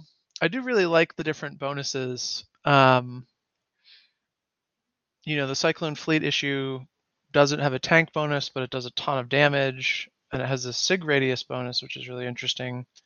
Yeah, that one was kind of the, the niche that I was vaguely aiming for. Was kind of a hit and run ship uh, on that. Um, Yeah, something that can dive in and do a lot of damage. Uh, and Navy ships all, it might have lost its sync bonus, but Navy ships all have a uh, inherent HP increase. Right, can be relatively tanky, and it makes them quite scary with polarized weapons as well. right, because they just have the base hit point pool. Yeah. And then sort of the opposite of that, the Ferox Navy issue wants to go in and then just stay there forever because you can fit several shield boosters on it and they all have activation cost reductions. Yeah. So that one has just a ton of active tank, uh, and it was really interesting to experiment with a bonus where it wasn't relating to. It wasn't a bonus that that favored Ansel boosters. So Mhm. Ansels get used a lot, and with the Ferox, what I was kind of thinking of with the original iteration, and then I, of course I talked to Stitch, and uh, things were tweaked after that a bit, um, following a discussion with him as well the what I really wanted was was kind of two things. Something unique in the same way that the Merm bonus was unique, where like ah, this is actually an active favoring bonus. Uh, and the Mhm. And the other thing that I wanted was it to be potentially an interesting choice for PvE. I really wanted to see like can I make a ship that people will be interested in using for PvE activities that isn't a drone boat? Because God, do we need some of those? So Yeah, uh, That's so what I Marauders actually kind of Come on. yeah yeah I hope to see it in like level fours uh, in high sec, um, maybe even like ratting out in null sec or in in havens or whatever, just as a bit more active activity. I'm kind of Yeah. interested to see where they pop up, and I'm slowly watching to to see as they trickle Yeah, the universe. Right. And now that I guess we're, you know, they've just now as of as of Tuesday become sort of available in a more general Mhm. way. So they haven't really had a chance to spread. I will say the the the fitting reduction uh, does allow you to fit four XLASBs on it if you really want to. You still have to worry about cap at that point, so uh, you're going to run out of cap boosters. Yeah, yeah. The cargo hold holds enough to though. reload three of them, I think, not all Yeah, four. so like yes, but at the same time, like this is It's this not a is long like saying you can fit it. you can fit a, a torpedo launcher on a on a, a frigate. It's like yes, so I guess you can do that, but is it really worth it? Yeah. I think that there will be some mileage out of like fitting two. Yeah, fitting two absolutely. The it was something that there was a lot of stress over at the time when I was working on that one, where I was just trying to make fits where it was broken. Mhm. So I'm like, this this is crazy. There has to be a fit in here where this is just absolutely insane and like too strong. But I managed to, or well, I didn't really manage to find one, so it Okay. it through. Yeah, it doesn't feel like it's it's super broken, even though you can fit it in that you know sort of excessive way in one direction. It has such limitations because that you know you can fit that, but you can can't really fit everything else you want without any compromises. Yeah, I think, and maybe this isn't really that much of a concern. Like the one thing I had in my mind is that with a lot of bling, the Ferox Navy can become really scary uh, in terms of its potential rep power, just kind of Mhm. sustained over time. Uh, it almost reminds me of, well, I have memories of uh, people coming in Marauders or like heavily tanked Tengus to just like bait out fleets that they would then just sit there and tank and laugh at. Yeah, Uh, it almost feels like it could get that to that level, but at that point, it's still super susceptible to neuts. It doesn't have T2 resists, and you know Yeah. a lot of the time it's generally it's a battle cruiser. It's not mitigating anything. Yeah, exactly. So it's it's still relatively vulnerable, even with the, the super strong tank. Yeah, and actually, the the ship I find myself most interested in among these um, is actually the Prophecy Navy issue. Yeah, this one was really uh, when when I was working on this one, it was what if so this is this is kind of silly, but I was like, what if I put an Omen Navy in a castle? And so Yeah, it's, it's effectively the Omen Navy's bonuses, but it's got a ton of tank and it's quite a bit slower. Uh, and Yeah. it's got a little bit more range. So it's it's kind of like a really strong Omen Navy. And what I was thinking uh, with the ship in particular is I would love to see fleets of these, particularly in places like Nullsec, but because of the range bonus, but also maybe even in uh, wormholes or such. Uh, it would be really nice to see some some more Yeah. big armor fleets, uh, especially ones that have a lot of HP. And so being just like a big, slow brick with good range makes it a very interesting choice for fleets. Mhm. And that's really where I would hope to see it shine. yeah. It's kind of it's it's interesting. It has the hit point bonus that you you know you see on like the Damnation, which is known for being a giant block of armor hit points, um, but not the T2 resists, and it has two optimal range bonuses, which means you can shoot, you know, pulse lasers to 60 or 70 kilometers, depending on your fit, or beam lasers to far enough that you need something to help you lock. Yeah. It's an interesting, interesting ship. So far, it seems to be one of the least used. But that said, we don't have a ton of uh, a ton of data yet. I would love to see some group pick it up and experiment with it and see if, it, if it does actually have a chance of filling a fleet role somewhere with like a few guardians for support. Yeah, it's interesting. I think um, in the you know the kind of initial early release, you could kind of choose whether you wanted to get a cyclone or a prophecy, and a lot of people went cyclone because it's sort of more directly exciting. Mhm.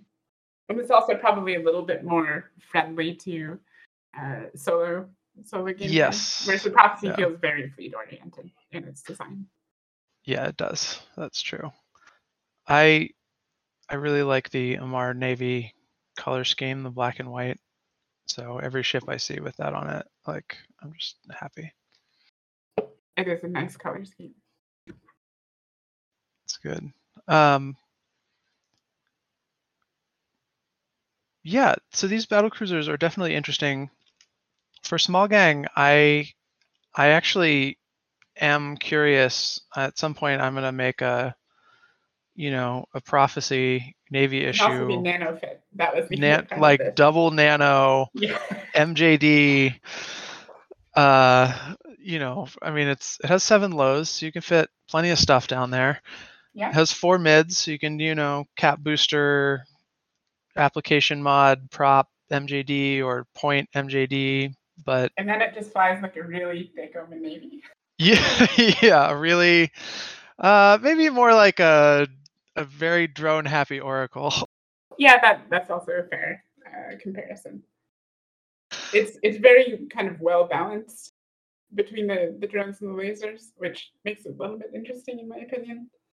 Um, Yeah, and I think Whereas the, the Oracle and the the Omen Navy would be much more laser focused. obviously. Yes, yes. The having medium being built for medium drones because of the bandwidth and then having a velocity bonus makes them a lot more usable at longer ranges than heavy drone ships generally. Yeah, and part of the thought with the medium drones was that their tracking up close with lasers might not be great if they're, you know, generally set up to shoot long range. hmm And so they hit long range with the lasers, but then they can use the drones to help uh, kind of keep themselves safe up close and clear smaller stuff off of them. And that might make them feel kind of well rounded and pretty fun to fly. Yeah. Did you consider um, any kind of like a drone control range bonus to break the the Ishtar's monopoly? I didn't, but that is a, a good thought. I'm not sure I'm going to get to buffing these anytime soon, but I like it. Well, that's you know maybe if no one uses the prophecy navy issue for six months, then yeah, if it's you know, underused, give it a little- keep that little poke. Right. And then the next step down from these is these destroyers, the first ever Mhm. Navy destroyers, um, which were sort of leaked on a stream a while back. Who would do such a thing? I I don't know, but the the bait and switch of that, and then releasing the frigates and battle cruisers first, uh, I appreciated. I, I think I, I do too because people saw that coming. They're like, oh, it means that we're getting Navy destroyers. And then they started to doubt themselves. So it almost Mhm. like half undid the uh, undid the the leak. But at the same time, it also had people being like, wait, is there more? There must be more. Right. We were also getting the destroyers, right? I heard about destroyers. And Yeah, right. that generated enough conversation that it was probably made the leak worthwhile. Uh, yeah.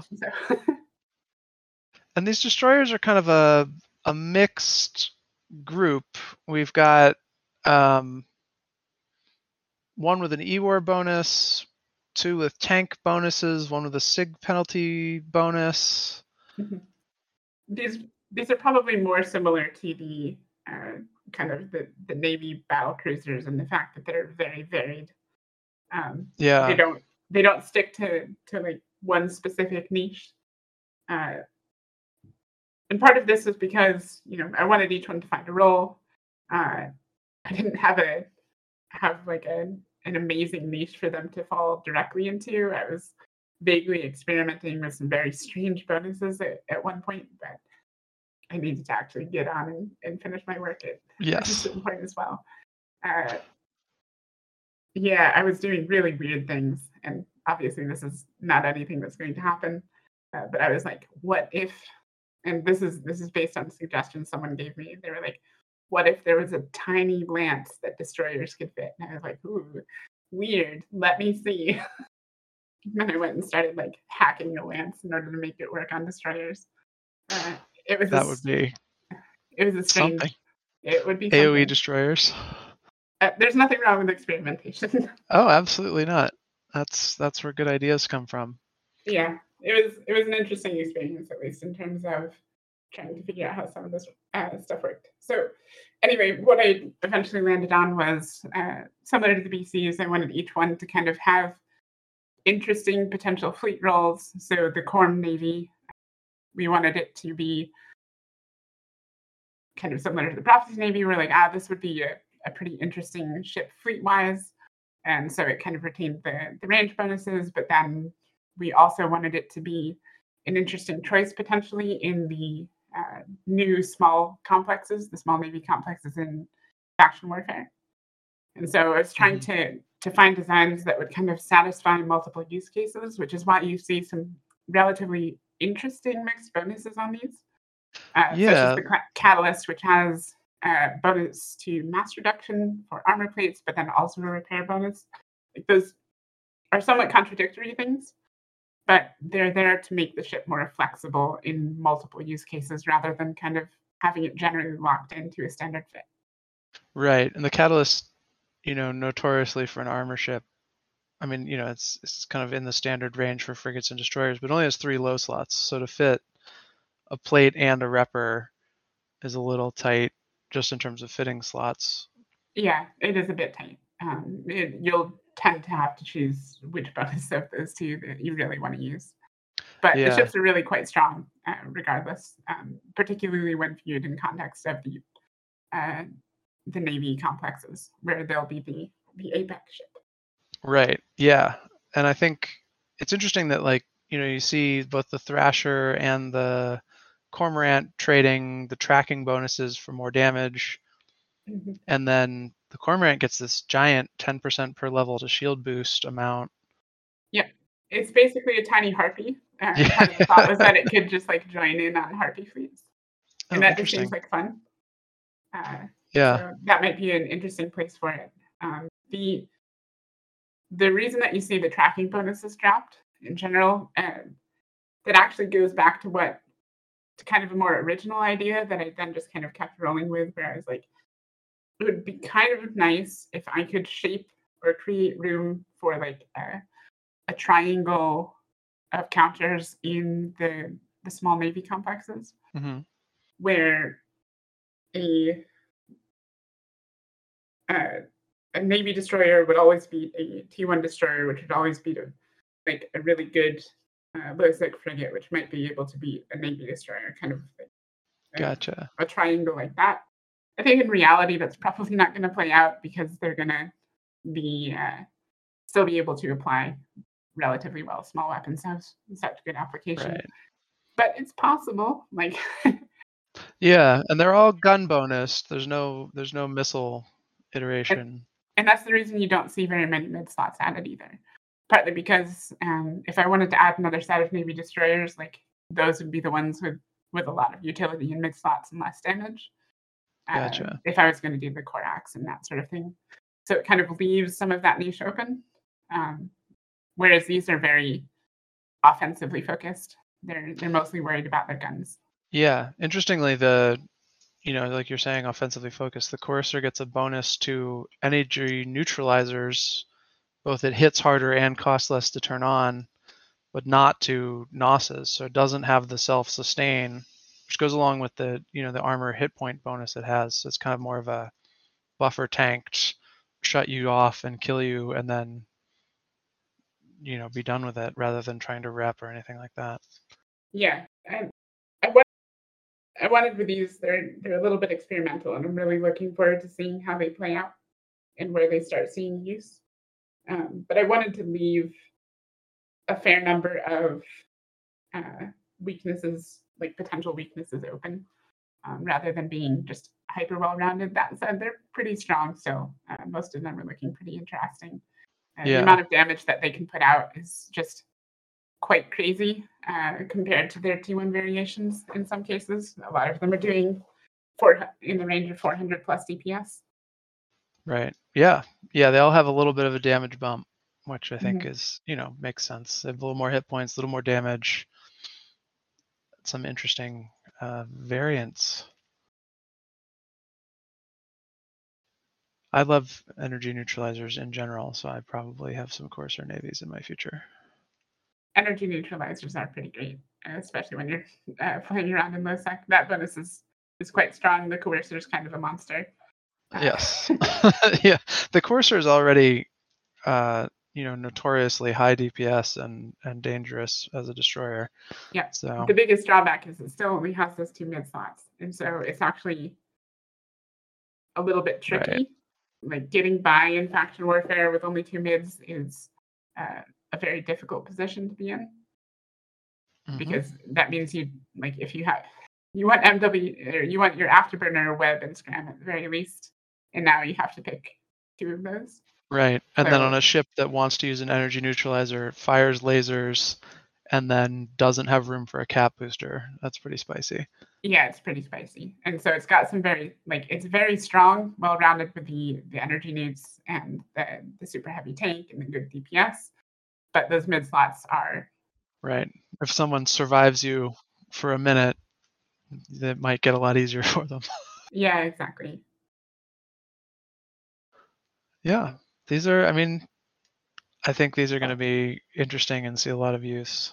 Um, and I think the, like you're saying, the the balance of especially these navy plexes in the smaller end are going to be going to be cool to see.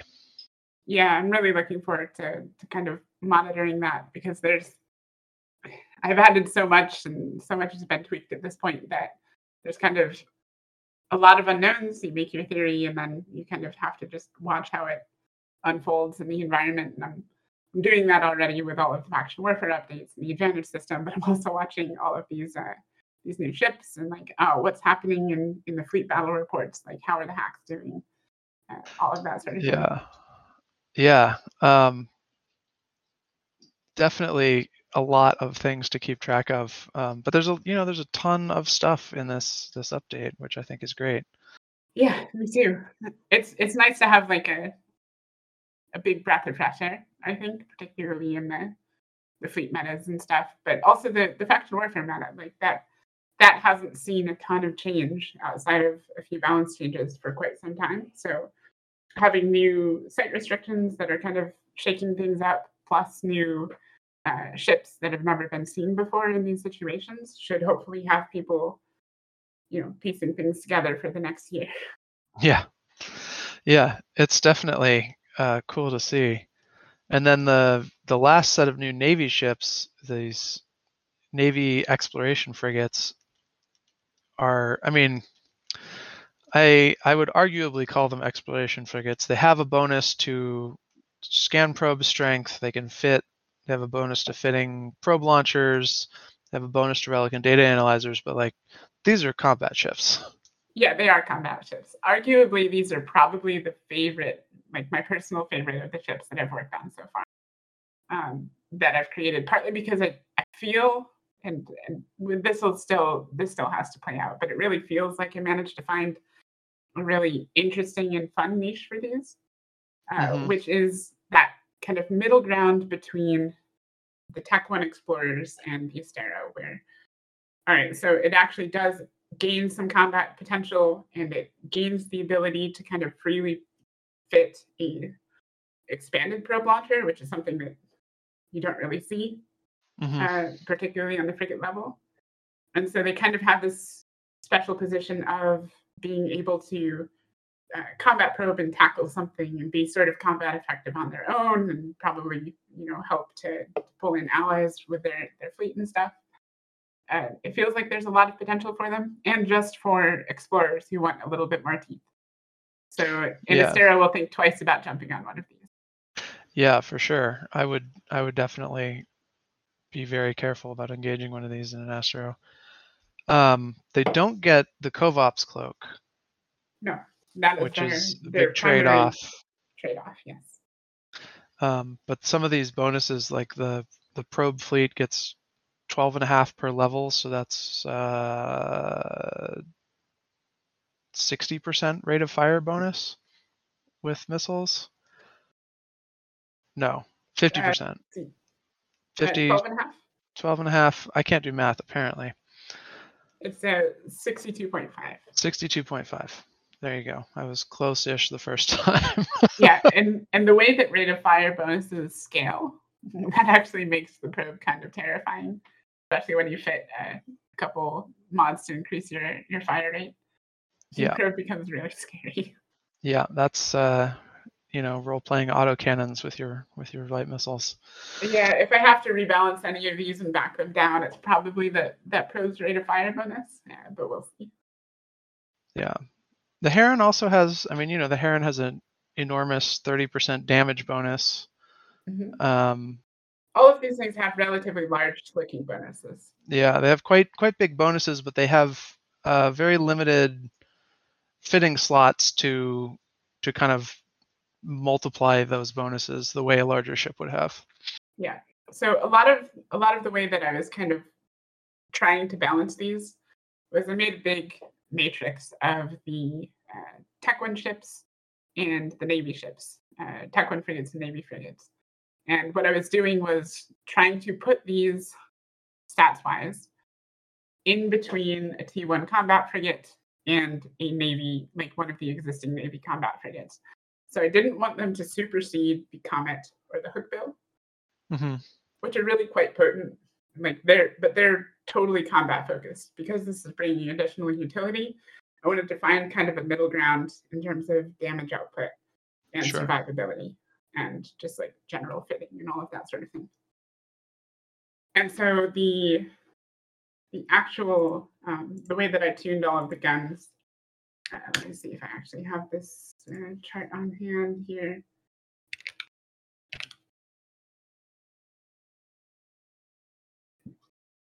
Not the right page. So the way that I tuned all the guns was basically I'm like, all right, so the the effective number of weapons for each of these ships is uh, about this much, and then you know trying to to pull it into that middle zone, which is a relatively narrow gap to aim for, but I, I think they've turned out feeling pretty good.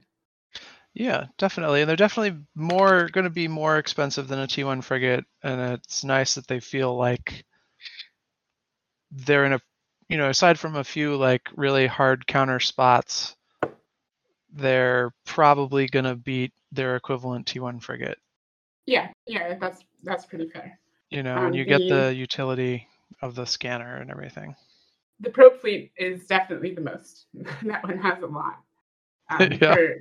the, the number of effective weapons on that is about 5.3, and it scales even better because of the rate of fire bonus. That Right. one's pretty scary. The the Heron Navy has about five effective weapons. The Magnate Navy has about four, but like it's it's a lot tankier. It's more survivable. Um, they're each, you know, I tried to make each kind of relatively interesting within this. Uh, the Imicus is split. Um, it has a split damage bonus between its guns and its drones. Altogether, it's pretty pretty terrifying. And drones on the T1 ship are actually quite scary. So the Imicus Navy might be one of the most terrifying of the set.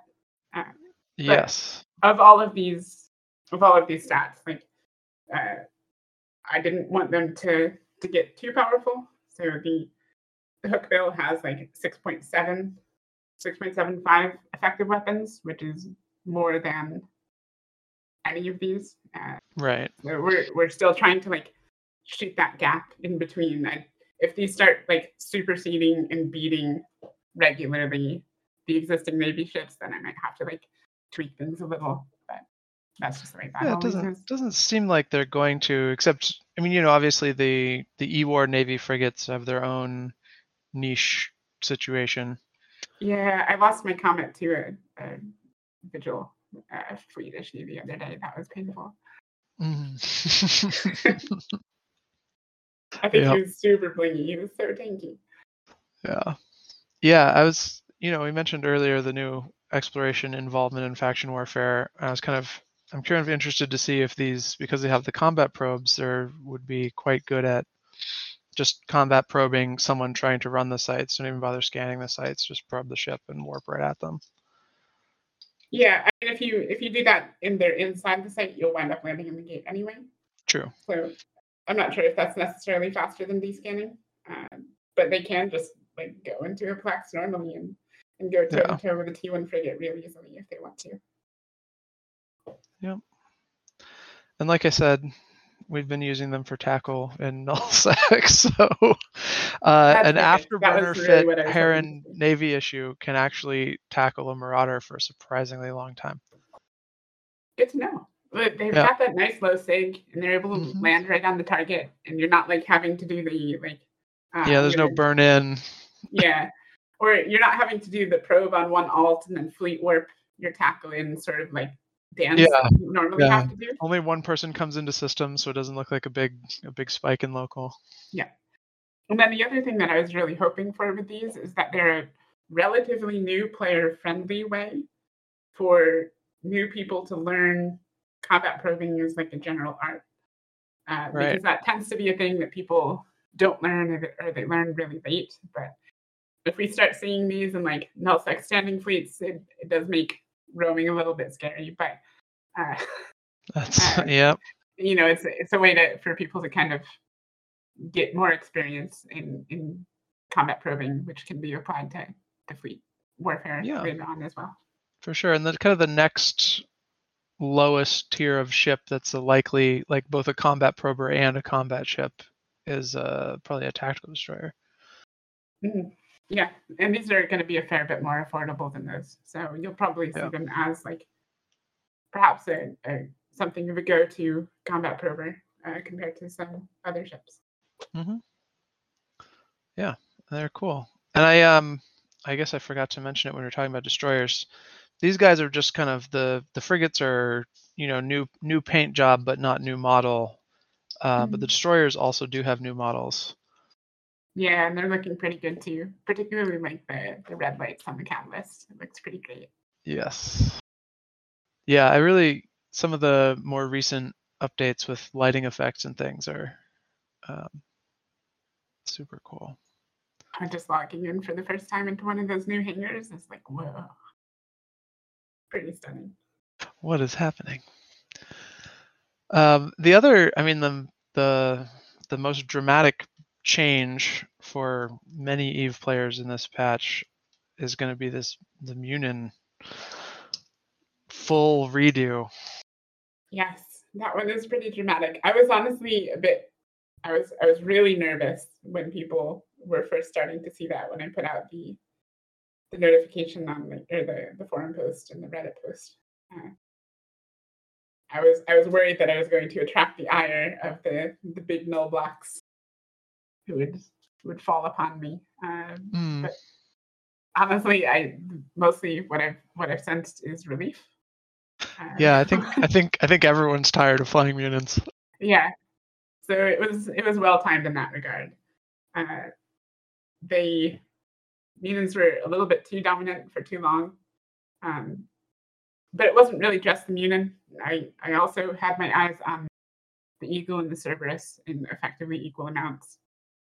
Because just spending a lot of time reading the battle reports and watching videos of nullsec fleet fights, Mhm. those were by far the big dominant offenders. Yeah. Yeah, it seems like those three were kind of the the ships and some of them countered other ones a little better. So maybe you brought one of them depending on which other one the other side was bringing, but But it was all there's no room for anything else. Yeah, and I think I think what was particularly a thing that people are happy to see change is that the uh, HACs in general are very uh, risk averse in a sense. Like it's real easy to to engage with HACs, start getting kills, and then if things don't look like they're going your way, you just leave Mhm. because they're fighting at such extreme ranges. They have such low sig. They have such good speed that like bubbles don't matter. You're they're rarely in range of your Hugin if they're if they're not incompetent, and they're they're just able to alpha ships off the field. Like they were they were a little too good at everything. So this is something that I've had on my mind for quite a while. Is that I really I wanted to introduce a little bit more nuance to this area of the game. Mhm. And in particular, having thought about it for, I don't know, two years or something, uh, it was the range that I really wanted to tackle. So that was the, the thing that I was primarily after, um, was reducing the range of the Munin Eagle and uh, Cerberus. Yeah. And you definitely did that. Um Did no- more than no that a doubt. little, Yeah. So Munin when I went to- fully missile HAC, no range bonuses, like wants to be an armor brawler now instead of a shield kiting sniper. Yeah. Uh, so the reason that happened was I actually really didn't want to do that at the start. Um, I started to work on Immunin, and every change that I made just had it feeling unfun. It's really difficult to balance it in such a way that it didn't feel like it was wasn't still going to be the right choice for fleets Sure. in most cases without also making it effectively useless in every other area of the game. right. So, Or or without just making it into also a vagabond. or also a vagabond. And I, I could just make it into also a vagabond, but we Well, already have a we already have a vagabond. vagabond. Yeah. And the vagabond's healthy. Like it, if you look at the, the list of HACs, nobody really complains about the vagabond meta. Um, No. because it doesn't have that that range bonus, which is so so powerful in fleet fights. So Yeah. after a lot of back and forth and talking with a number of of uh, community members and people that I trust, and, and I was like, all right, can't can't make this work, uh, and I just said, I will, I will make it a missile ship, uh, and so the Munin Yeah. became a missile bird uh, with no range bonuses. But honestly, it still feels like it could be really fun, which is which is the, the goal of this is to take the Munin, make sure that it's still fun and entertaining to fly, and it still has a place in the game, but also to kind of address the uh, meta issues that it was bringing uh, previously. Yeah. And so at this point, it's super fast. It's nice and tanky. It's got really good damage output. It's got nice application. Like it all around, it feels like it'll be a really fun ship to fly still. Um, and it has a niche compared to the sacrilege, whereas the sacrilege is kind of similar in terms of its bonuses. This is much faster, and it has a much Right. more flexible tank. So I think you know I'm I'm pretty happy with where it's landed, and I think it'll be pretty fun. Yeah. I'm definitely gonna, you know, see what it looks like to move. I I have been flying ham Cerbs with Hydra implants for a while now. Uh, so thank you for leaving the ham range bonus on there because The hams were You only so made it better for me. That's perfect. The the Cerb in particular was another interesting one because it was often, you know, it could project like 170 kilometers with heavy missiles. And I was yeah, as I was looking over battle reports and and nullsec fleets, it was like almost every fleet was there were Munins, there were Cerbs with heavy missiles, and there were Eagles with rails. Yeah. And so the with the Cerb, kind of the same thing. Like I want it to be interesting and fun and kind of skirmishy and like it feels like a, a fun ship to like brawl into a fight with. Um, Mhm. But hams weren't the issue. I had Right. no I had no fight with hams, so I just could leave that as is, let it be kind of the premier ham projector. It's a very Yeah. strange thing to say. it is a little bit, but it's true, and it's a lot of fun. It. I hope so. So I think I'm pretty happy with with where those ships have landed uh, in particular. I think that Yeah. Eagle was one of the the tougher ones. So with the Eagle, I was thinking about kind of making it like a closer, more similar to like a blaster vagabond. Still have some range. It's kind of a, a mid-range skirmisher, um, but that was another one, kind of like the Munin, where it was a little bit tricky to uh, to get it just right. And Mhm.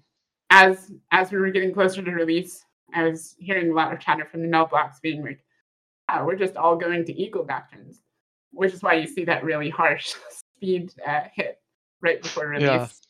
Yeah. I'm like, all right, fine, you can still snipe with this, and it's still really tanky, uh, but you no longer have the benefit of speed.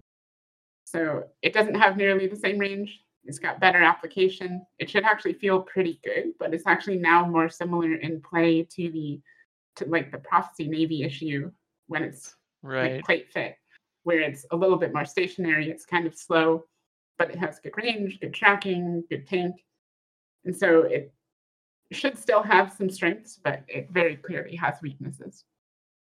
Yeah, it's um where it is now kind of reminds me of like Ferox's to some extent.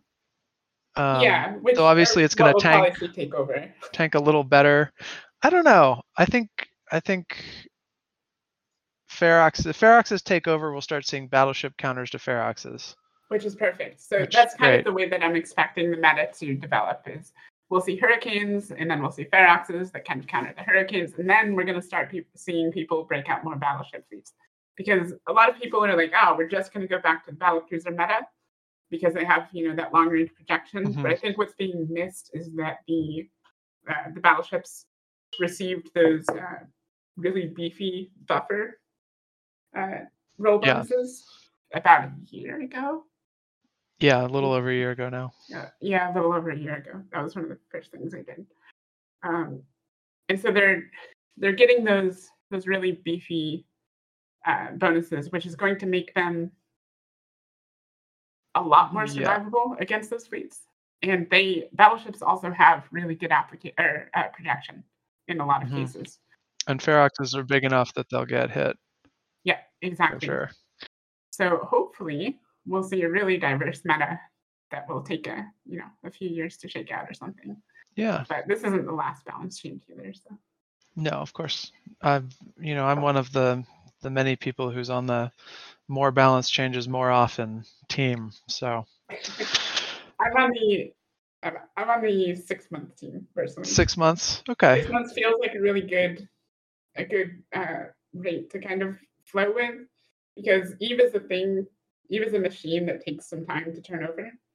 Right. So, People have to change their supplies, change their skill training, rearrange, you know, fi- first they have to figure out what they're doing next and then they have to implement it and then you want to give them some room to use it before you change it on them again. and people have very different speeds, especially null blocks are really slow to adopt uh, adjust to this sort of thing, whereas like small games and so pilots tend to be really fast at it. And so you often see this curve where like a balance change happens, the early adopters start making really good use of it. And it takes some time for the other people to realize that they should probably hop on board that train and stop trying to make their thing work against it Right. and then at least in in my personal experience i've seen this you know this kind of trend takes about six months Um, and in the six month point, people kind of realize what the meta is. They start adjusting to it. They start making some use of it. If you change it too fast and you leave too many people behind, then they just get frustrated. You know, they're like, Right. that I yeah. thought we almost had it figured out, and now you've changed it on us again. If you change it too slowly, then we have exactly what happened. Yes. Fortunately, there's a there's a lot of space between Too Fast and Munins are the go-to for five years or whatever. There is a lot of space. I I think we're we found the the long point, um, and we've probably Yep. found the short point. There were there were times during the uh, the previous couple years where there were a lot of back-to-back balance changes, and people were almost getting tired of it. Like, oh my god, Mhm.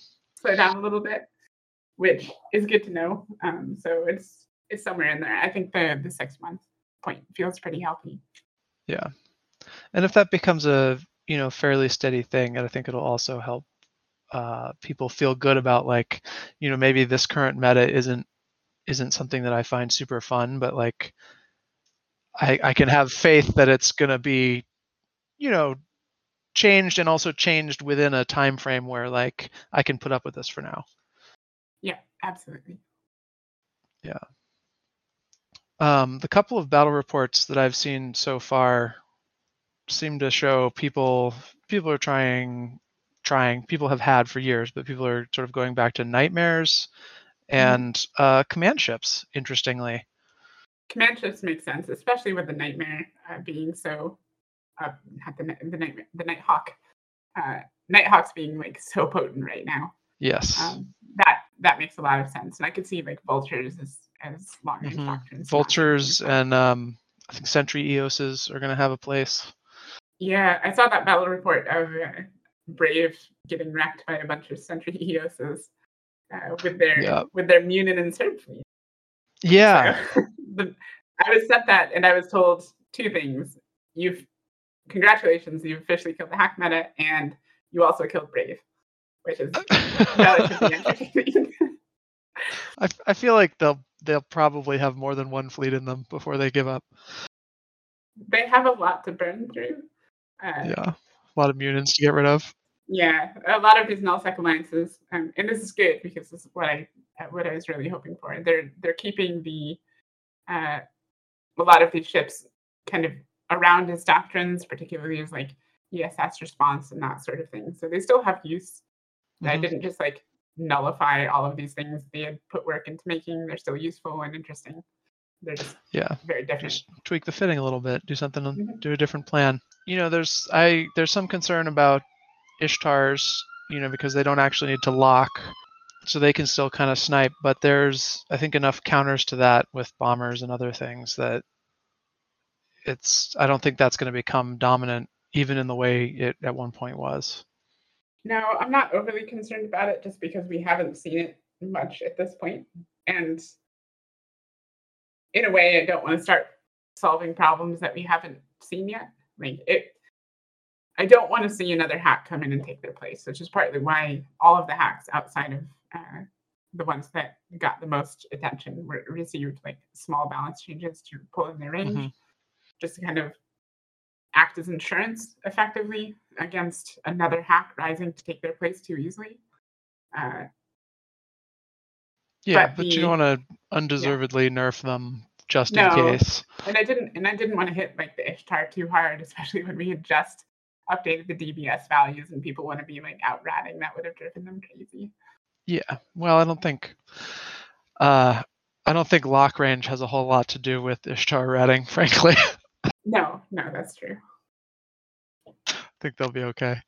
I think they'll be fine. Cool. And then a bunch of Navy ships got tweaks. Some of the, you know, the perennial worst in class uh, contenders. Yeah, we basically made a list of what are the worst Navy ships, uh, and we tried to make them cool. Yeah. I I kind of like where the Navy Dominix landed in the end. It's now, Good. good. you know, it's it's in a good spot. It like you can't quite you don't have quite the fitting ease you have on some of the kind of equivalent ships like um like if you're going for a blaster ship like a Hyperion or even Yeah. a, like a mega navy, but Hyperion's almost problematic in terms of comparison. Like it's just so overtuned. It's really hard to. It does- make things, It has quite strong base stats, like its capacitor and speed, and like some of those things are are very good. Um, but the Domix Navy now with heavy drones and blasters out DPSs it by a you know a noticeable margin. Yeah. So even if you can't like get quite the same mega dual rep tank, you can you can still be a little better in a different way. And actually with the updated power grid, you can you can build a buffer rail sentry fit that isn't um, isn't totally awful. fantastic. I've that one. It was it was too easy to to sit and be like do direct comparisons to the Hyperion. Um, and I kind of hit a point where I'm like, all right, look, I'm not going to attempt to to continue to Right. compete on tank. Like, it's just it just feels futile. It feels like I'm going to make it too broken. Um, and it's really strong, admittedly now, but Yeah. I, I am pretty happy with where it landed. I think it feels uh, pretty good. I went through a couple iterations. You saw the kind of the original pitch when I when I first made the thing public, and then we're like, ah, it's still it's still not it still kind of feels bad compared to the Hyperion. So I'm like, all right, so let's just like throw out some extra damage. So it's just clearly got there. Yeah, has a little bit of a, a niche. Yeah. Exactly. Yeah, and it's it's you know it's good that it has like it's it should be more utility focused I think because it has you know two more mid slots. And the drones provide like an interesting sort of utility that people sometimes don't think about. They're just looking at the damage numbers.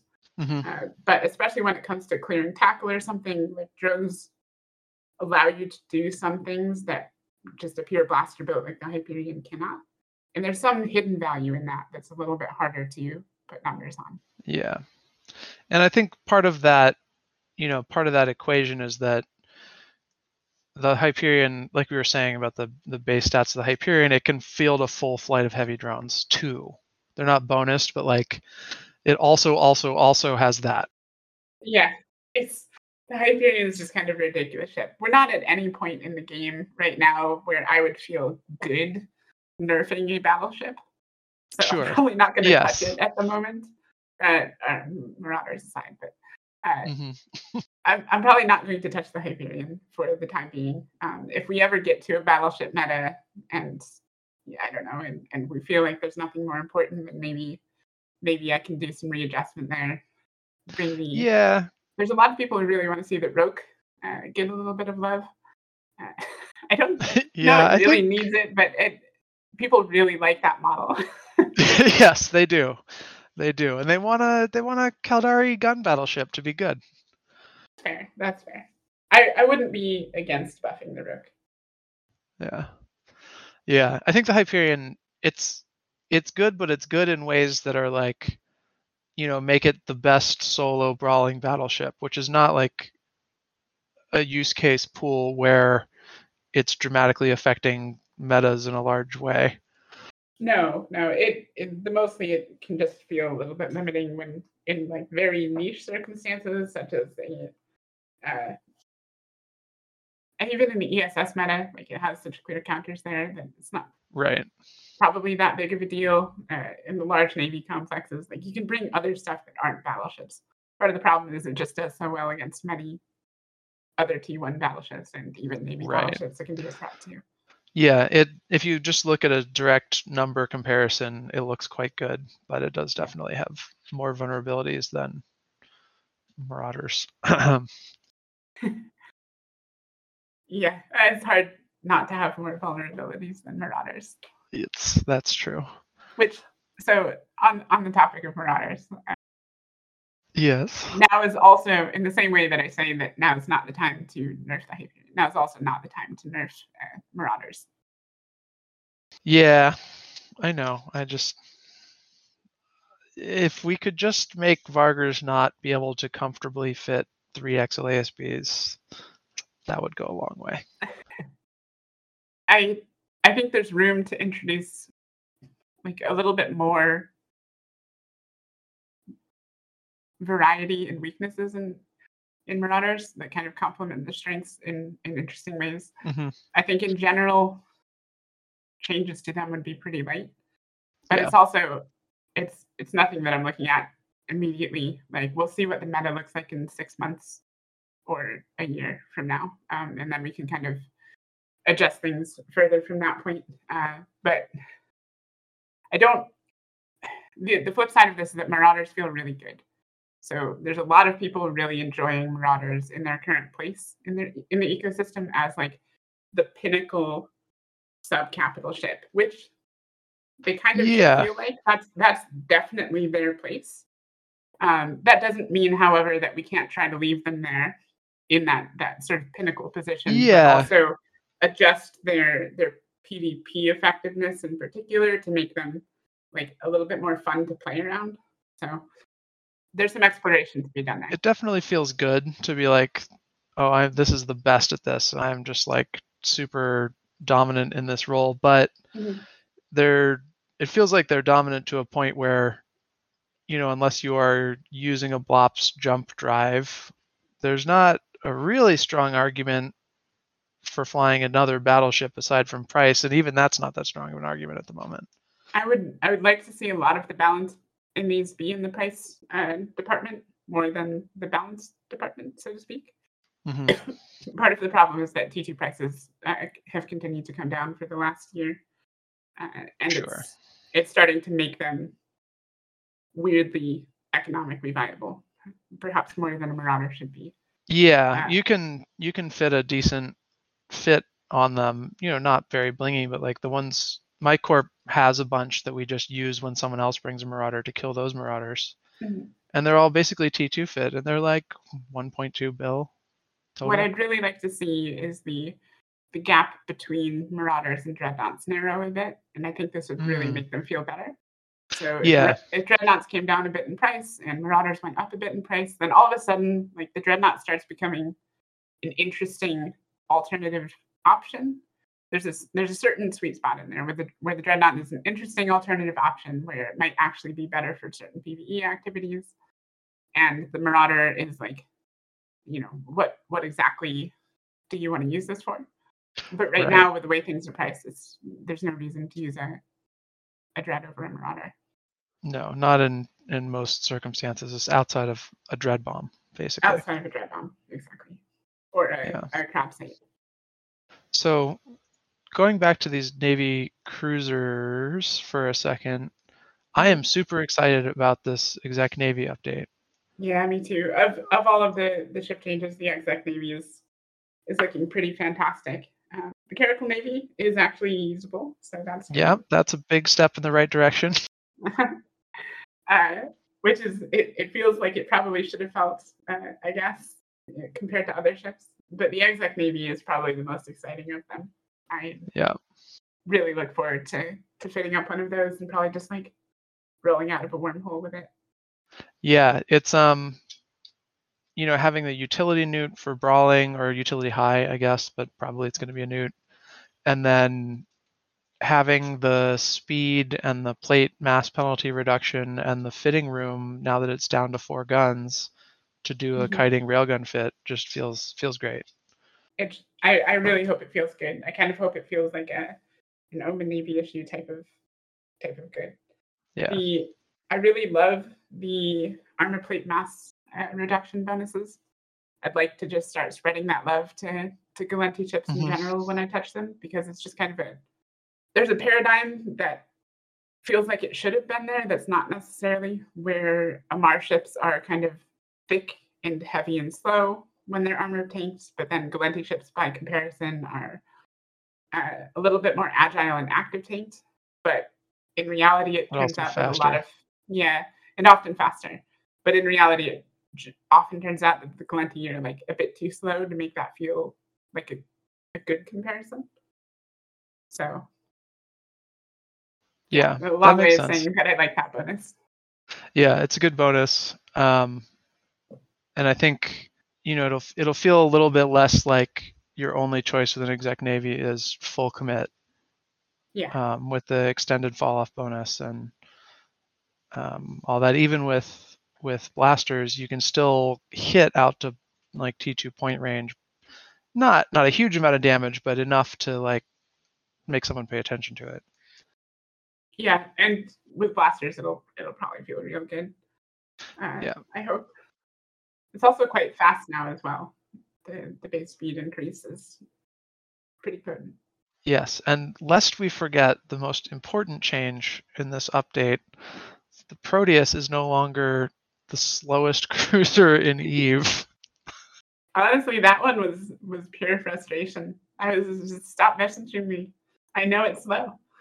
To like the, the six people who would like remind me once Enough. Yeah. Enough. It's not slow anymore. It's not, It's not- you know, it's not it's not the fastest cruiser by any stretch, but it's no longer, you know, competing with the enforcer for slowest. Yeah, which I hope it sees some use. Um, and at the same time, we were so much of the focus here was on making sure that the HAC meta dissolved that I'm willing to take on a little bit of risk of seeing the uh, Proteus fleets make a bit of a comeback. But I don't think that's a thing that would be unwelcome at this Yeah. time. It would at least be a little bit different. Mhm. Um, but I, I, you know, I don't. I'm not sure that we're going to see that even with it a little faster. No, I don't think so. I mean, it's still like 230 compared to like the exec Navy at 280 base speed. Yeah. It's still not that fast compared to a lot of a lot of ships. Um, the the speed is relatively reasonable. Uh, Mhm. This is just kind of like the opposite of the thing that it did to the Eagle. so. Yeah, and I think you know in some cases T3Cs don't make ideal fleet ships in a large scale because so much of their uh, you know their power is kind of tied up in the heat bonuses, and you know mass heating in in large fleets is not always a safe choice depending on your group.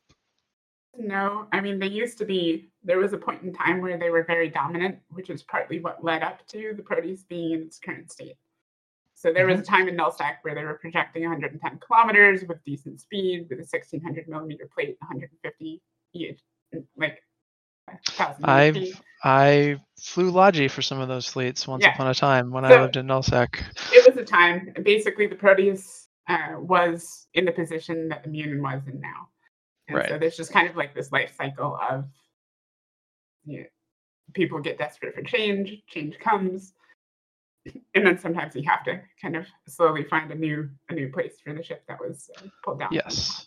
But this isn't the, even even with the speed increase, you know, there's also been a full HAC rebalance since then. We've gone from five subsystems to four and like it's I don't think we're going to go straight back to that even if No, the. Proteus is now capable of something like similar, it would take a lot it was one of those cases like the Munin where it just had the just enough speed, just enough tank, just enough projection, like checked all the boxes.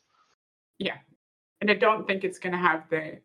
It, it's nowhere near like the speed and projection still that the Munin Right. was at, or the the Eagle and Cerb. Uh, it's, but it, that said, it does have really nice damage. Does really nice tank. It's now got okay speed.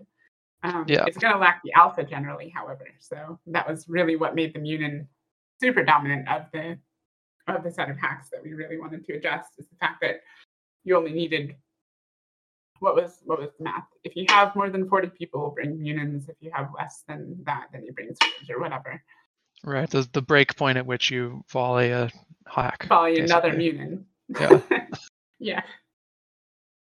Yep. Well, I think all these changes, you know, like I said, change. I, I'm a fan of change in general, and I think a lot of these changes are in a direction that's healthy for the game and interesting for me personally in my play. And I think a lot of them, you know, even beyond that, are going to be interesting for even for no blocks because they they too, you know, are a little bit, you know, feel like feeling like the meta is solved and there's no way to like pull the wool over someone's eyes with something they haven't seen before.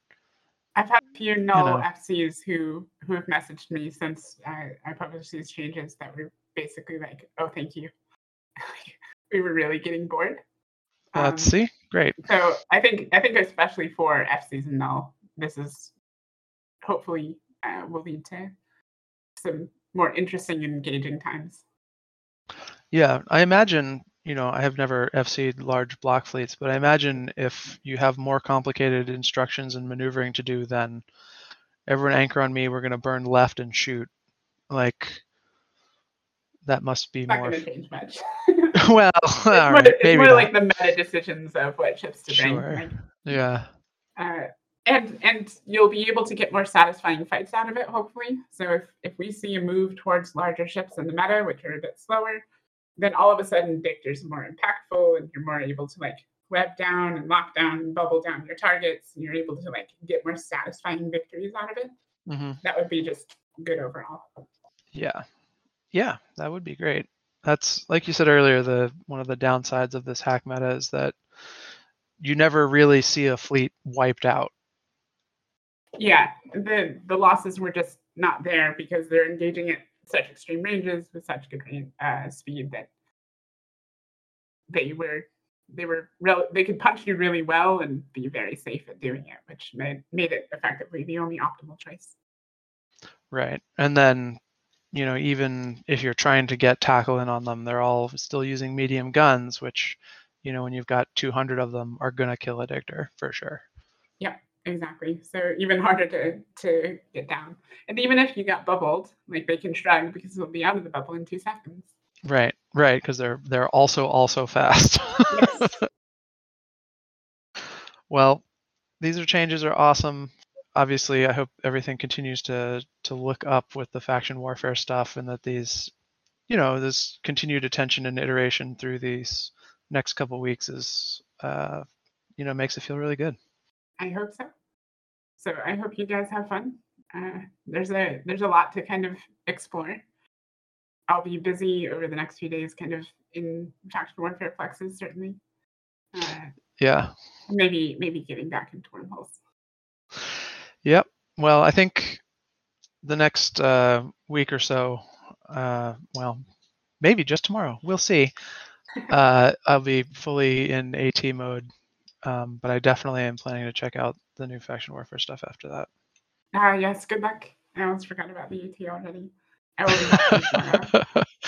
yeah, it seems like you've uh, you're less less taking the lead on that this year. I mean, I know CCP Zealous is kind of the main. yeah, um, thankful. I'm, voice. I'm super thankful for uh, that he's been brought on board because he's, he's saved me from having to try and manage too much at once. I'm still managing too much at once, but at least most of that's entirely Yeah. my fault. Uh, the the AT stuff I've been helping with kind of behind the scenes. Uh, I've been doing the I did some of like the code updates for this current AT, a lot of the rules that were put in that are new. Um, I've been doing behind the scenes. But in terms of all of the organization, which is super time consuming, uh, Zealous has been an absolute hero on that. Yeah, and he's been quite responsive and communicative with us as teams and everything too, which has been really nice. Excellent. So it'll be fun. Lots of stuff's gonna blow up. Can't wait to see it. Um, we'll we'll see what what is the first team that will bring a Dominix Navy. I I'm inter- I'm I'm curious to see who will bring the Munin Ham Rush. Oh, interesting. You know, hmm I think some someone's going to at some point. Cerb might actually be interesting with him. Yeah, yeah. It suffers a little bit less than some of the other Shield Rush uh, ships from the, you know, if, if it sh- a ship gets screened off, its DPS just ceases to exist because it has that range bonus. So could be good. I think it's going to be a little bit of a hole in the rapid light kiting comp scene, but we'll all find out tomorrow, I guess. We will indeed. I look forward to to seeing where this meta goes because I feel like almost nobody knows at this point. No, and I think I mean I I don't necessarily love that as a team theory crafter, but I as a person who enjoys seeing people come up with cool shit in Eve, it's great. Yeah, yeah, I, I understand that. Like, I both feel sorry about the timing and the, the amount of changes that are that are hitting, uh, while at the same time, part of me is really looking forward to seeing how people adapt to it. Because in a way, every team has the same. Yeah, same yeah, we're here, all so- we all had the same information at the same times, you know, if Mhm. we were paying attention. So I don't think it really, you know, skews it too hard towards one team or another. Yeah, But uh, it definitely will reward the people who are thinking on their feet a little bit more. It will. It'll be very entertaining to watch, and it will be interesting to see if anybody makes use of some of these changes to kind of pull out some surprise tricks. For sure. All right. I think we are coming up on longest episode ever territory here. yeah, we had a lot to cover, in fairness. It's, yes, quite a lot in this update. Um, do you have a shout out for us today? Uh, shout out to CCP Zealous for being an absolute hero and making uh, and with the managing the AT and making sure that I have been able to to work on my other stuff as well. Awesome. Yeah, I'm gonna shout out my my AT team, particularly our captain Ovix, who have uh, just been a real pleasure to play with. You know, even when things get a little contentious, uh, as we disagree about tactics and things, um, they've all shown up in good spirits and with goodwill, and I really have enjoyed flying with them. And I think that's going to wrap us up. So until next time, fly dangerous, and remember, it's not the size of your gang. It's how you use it.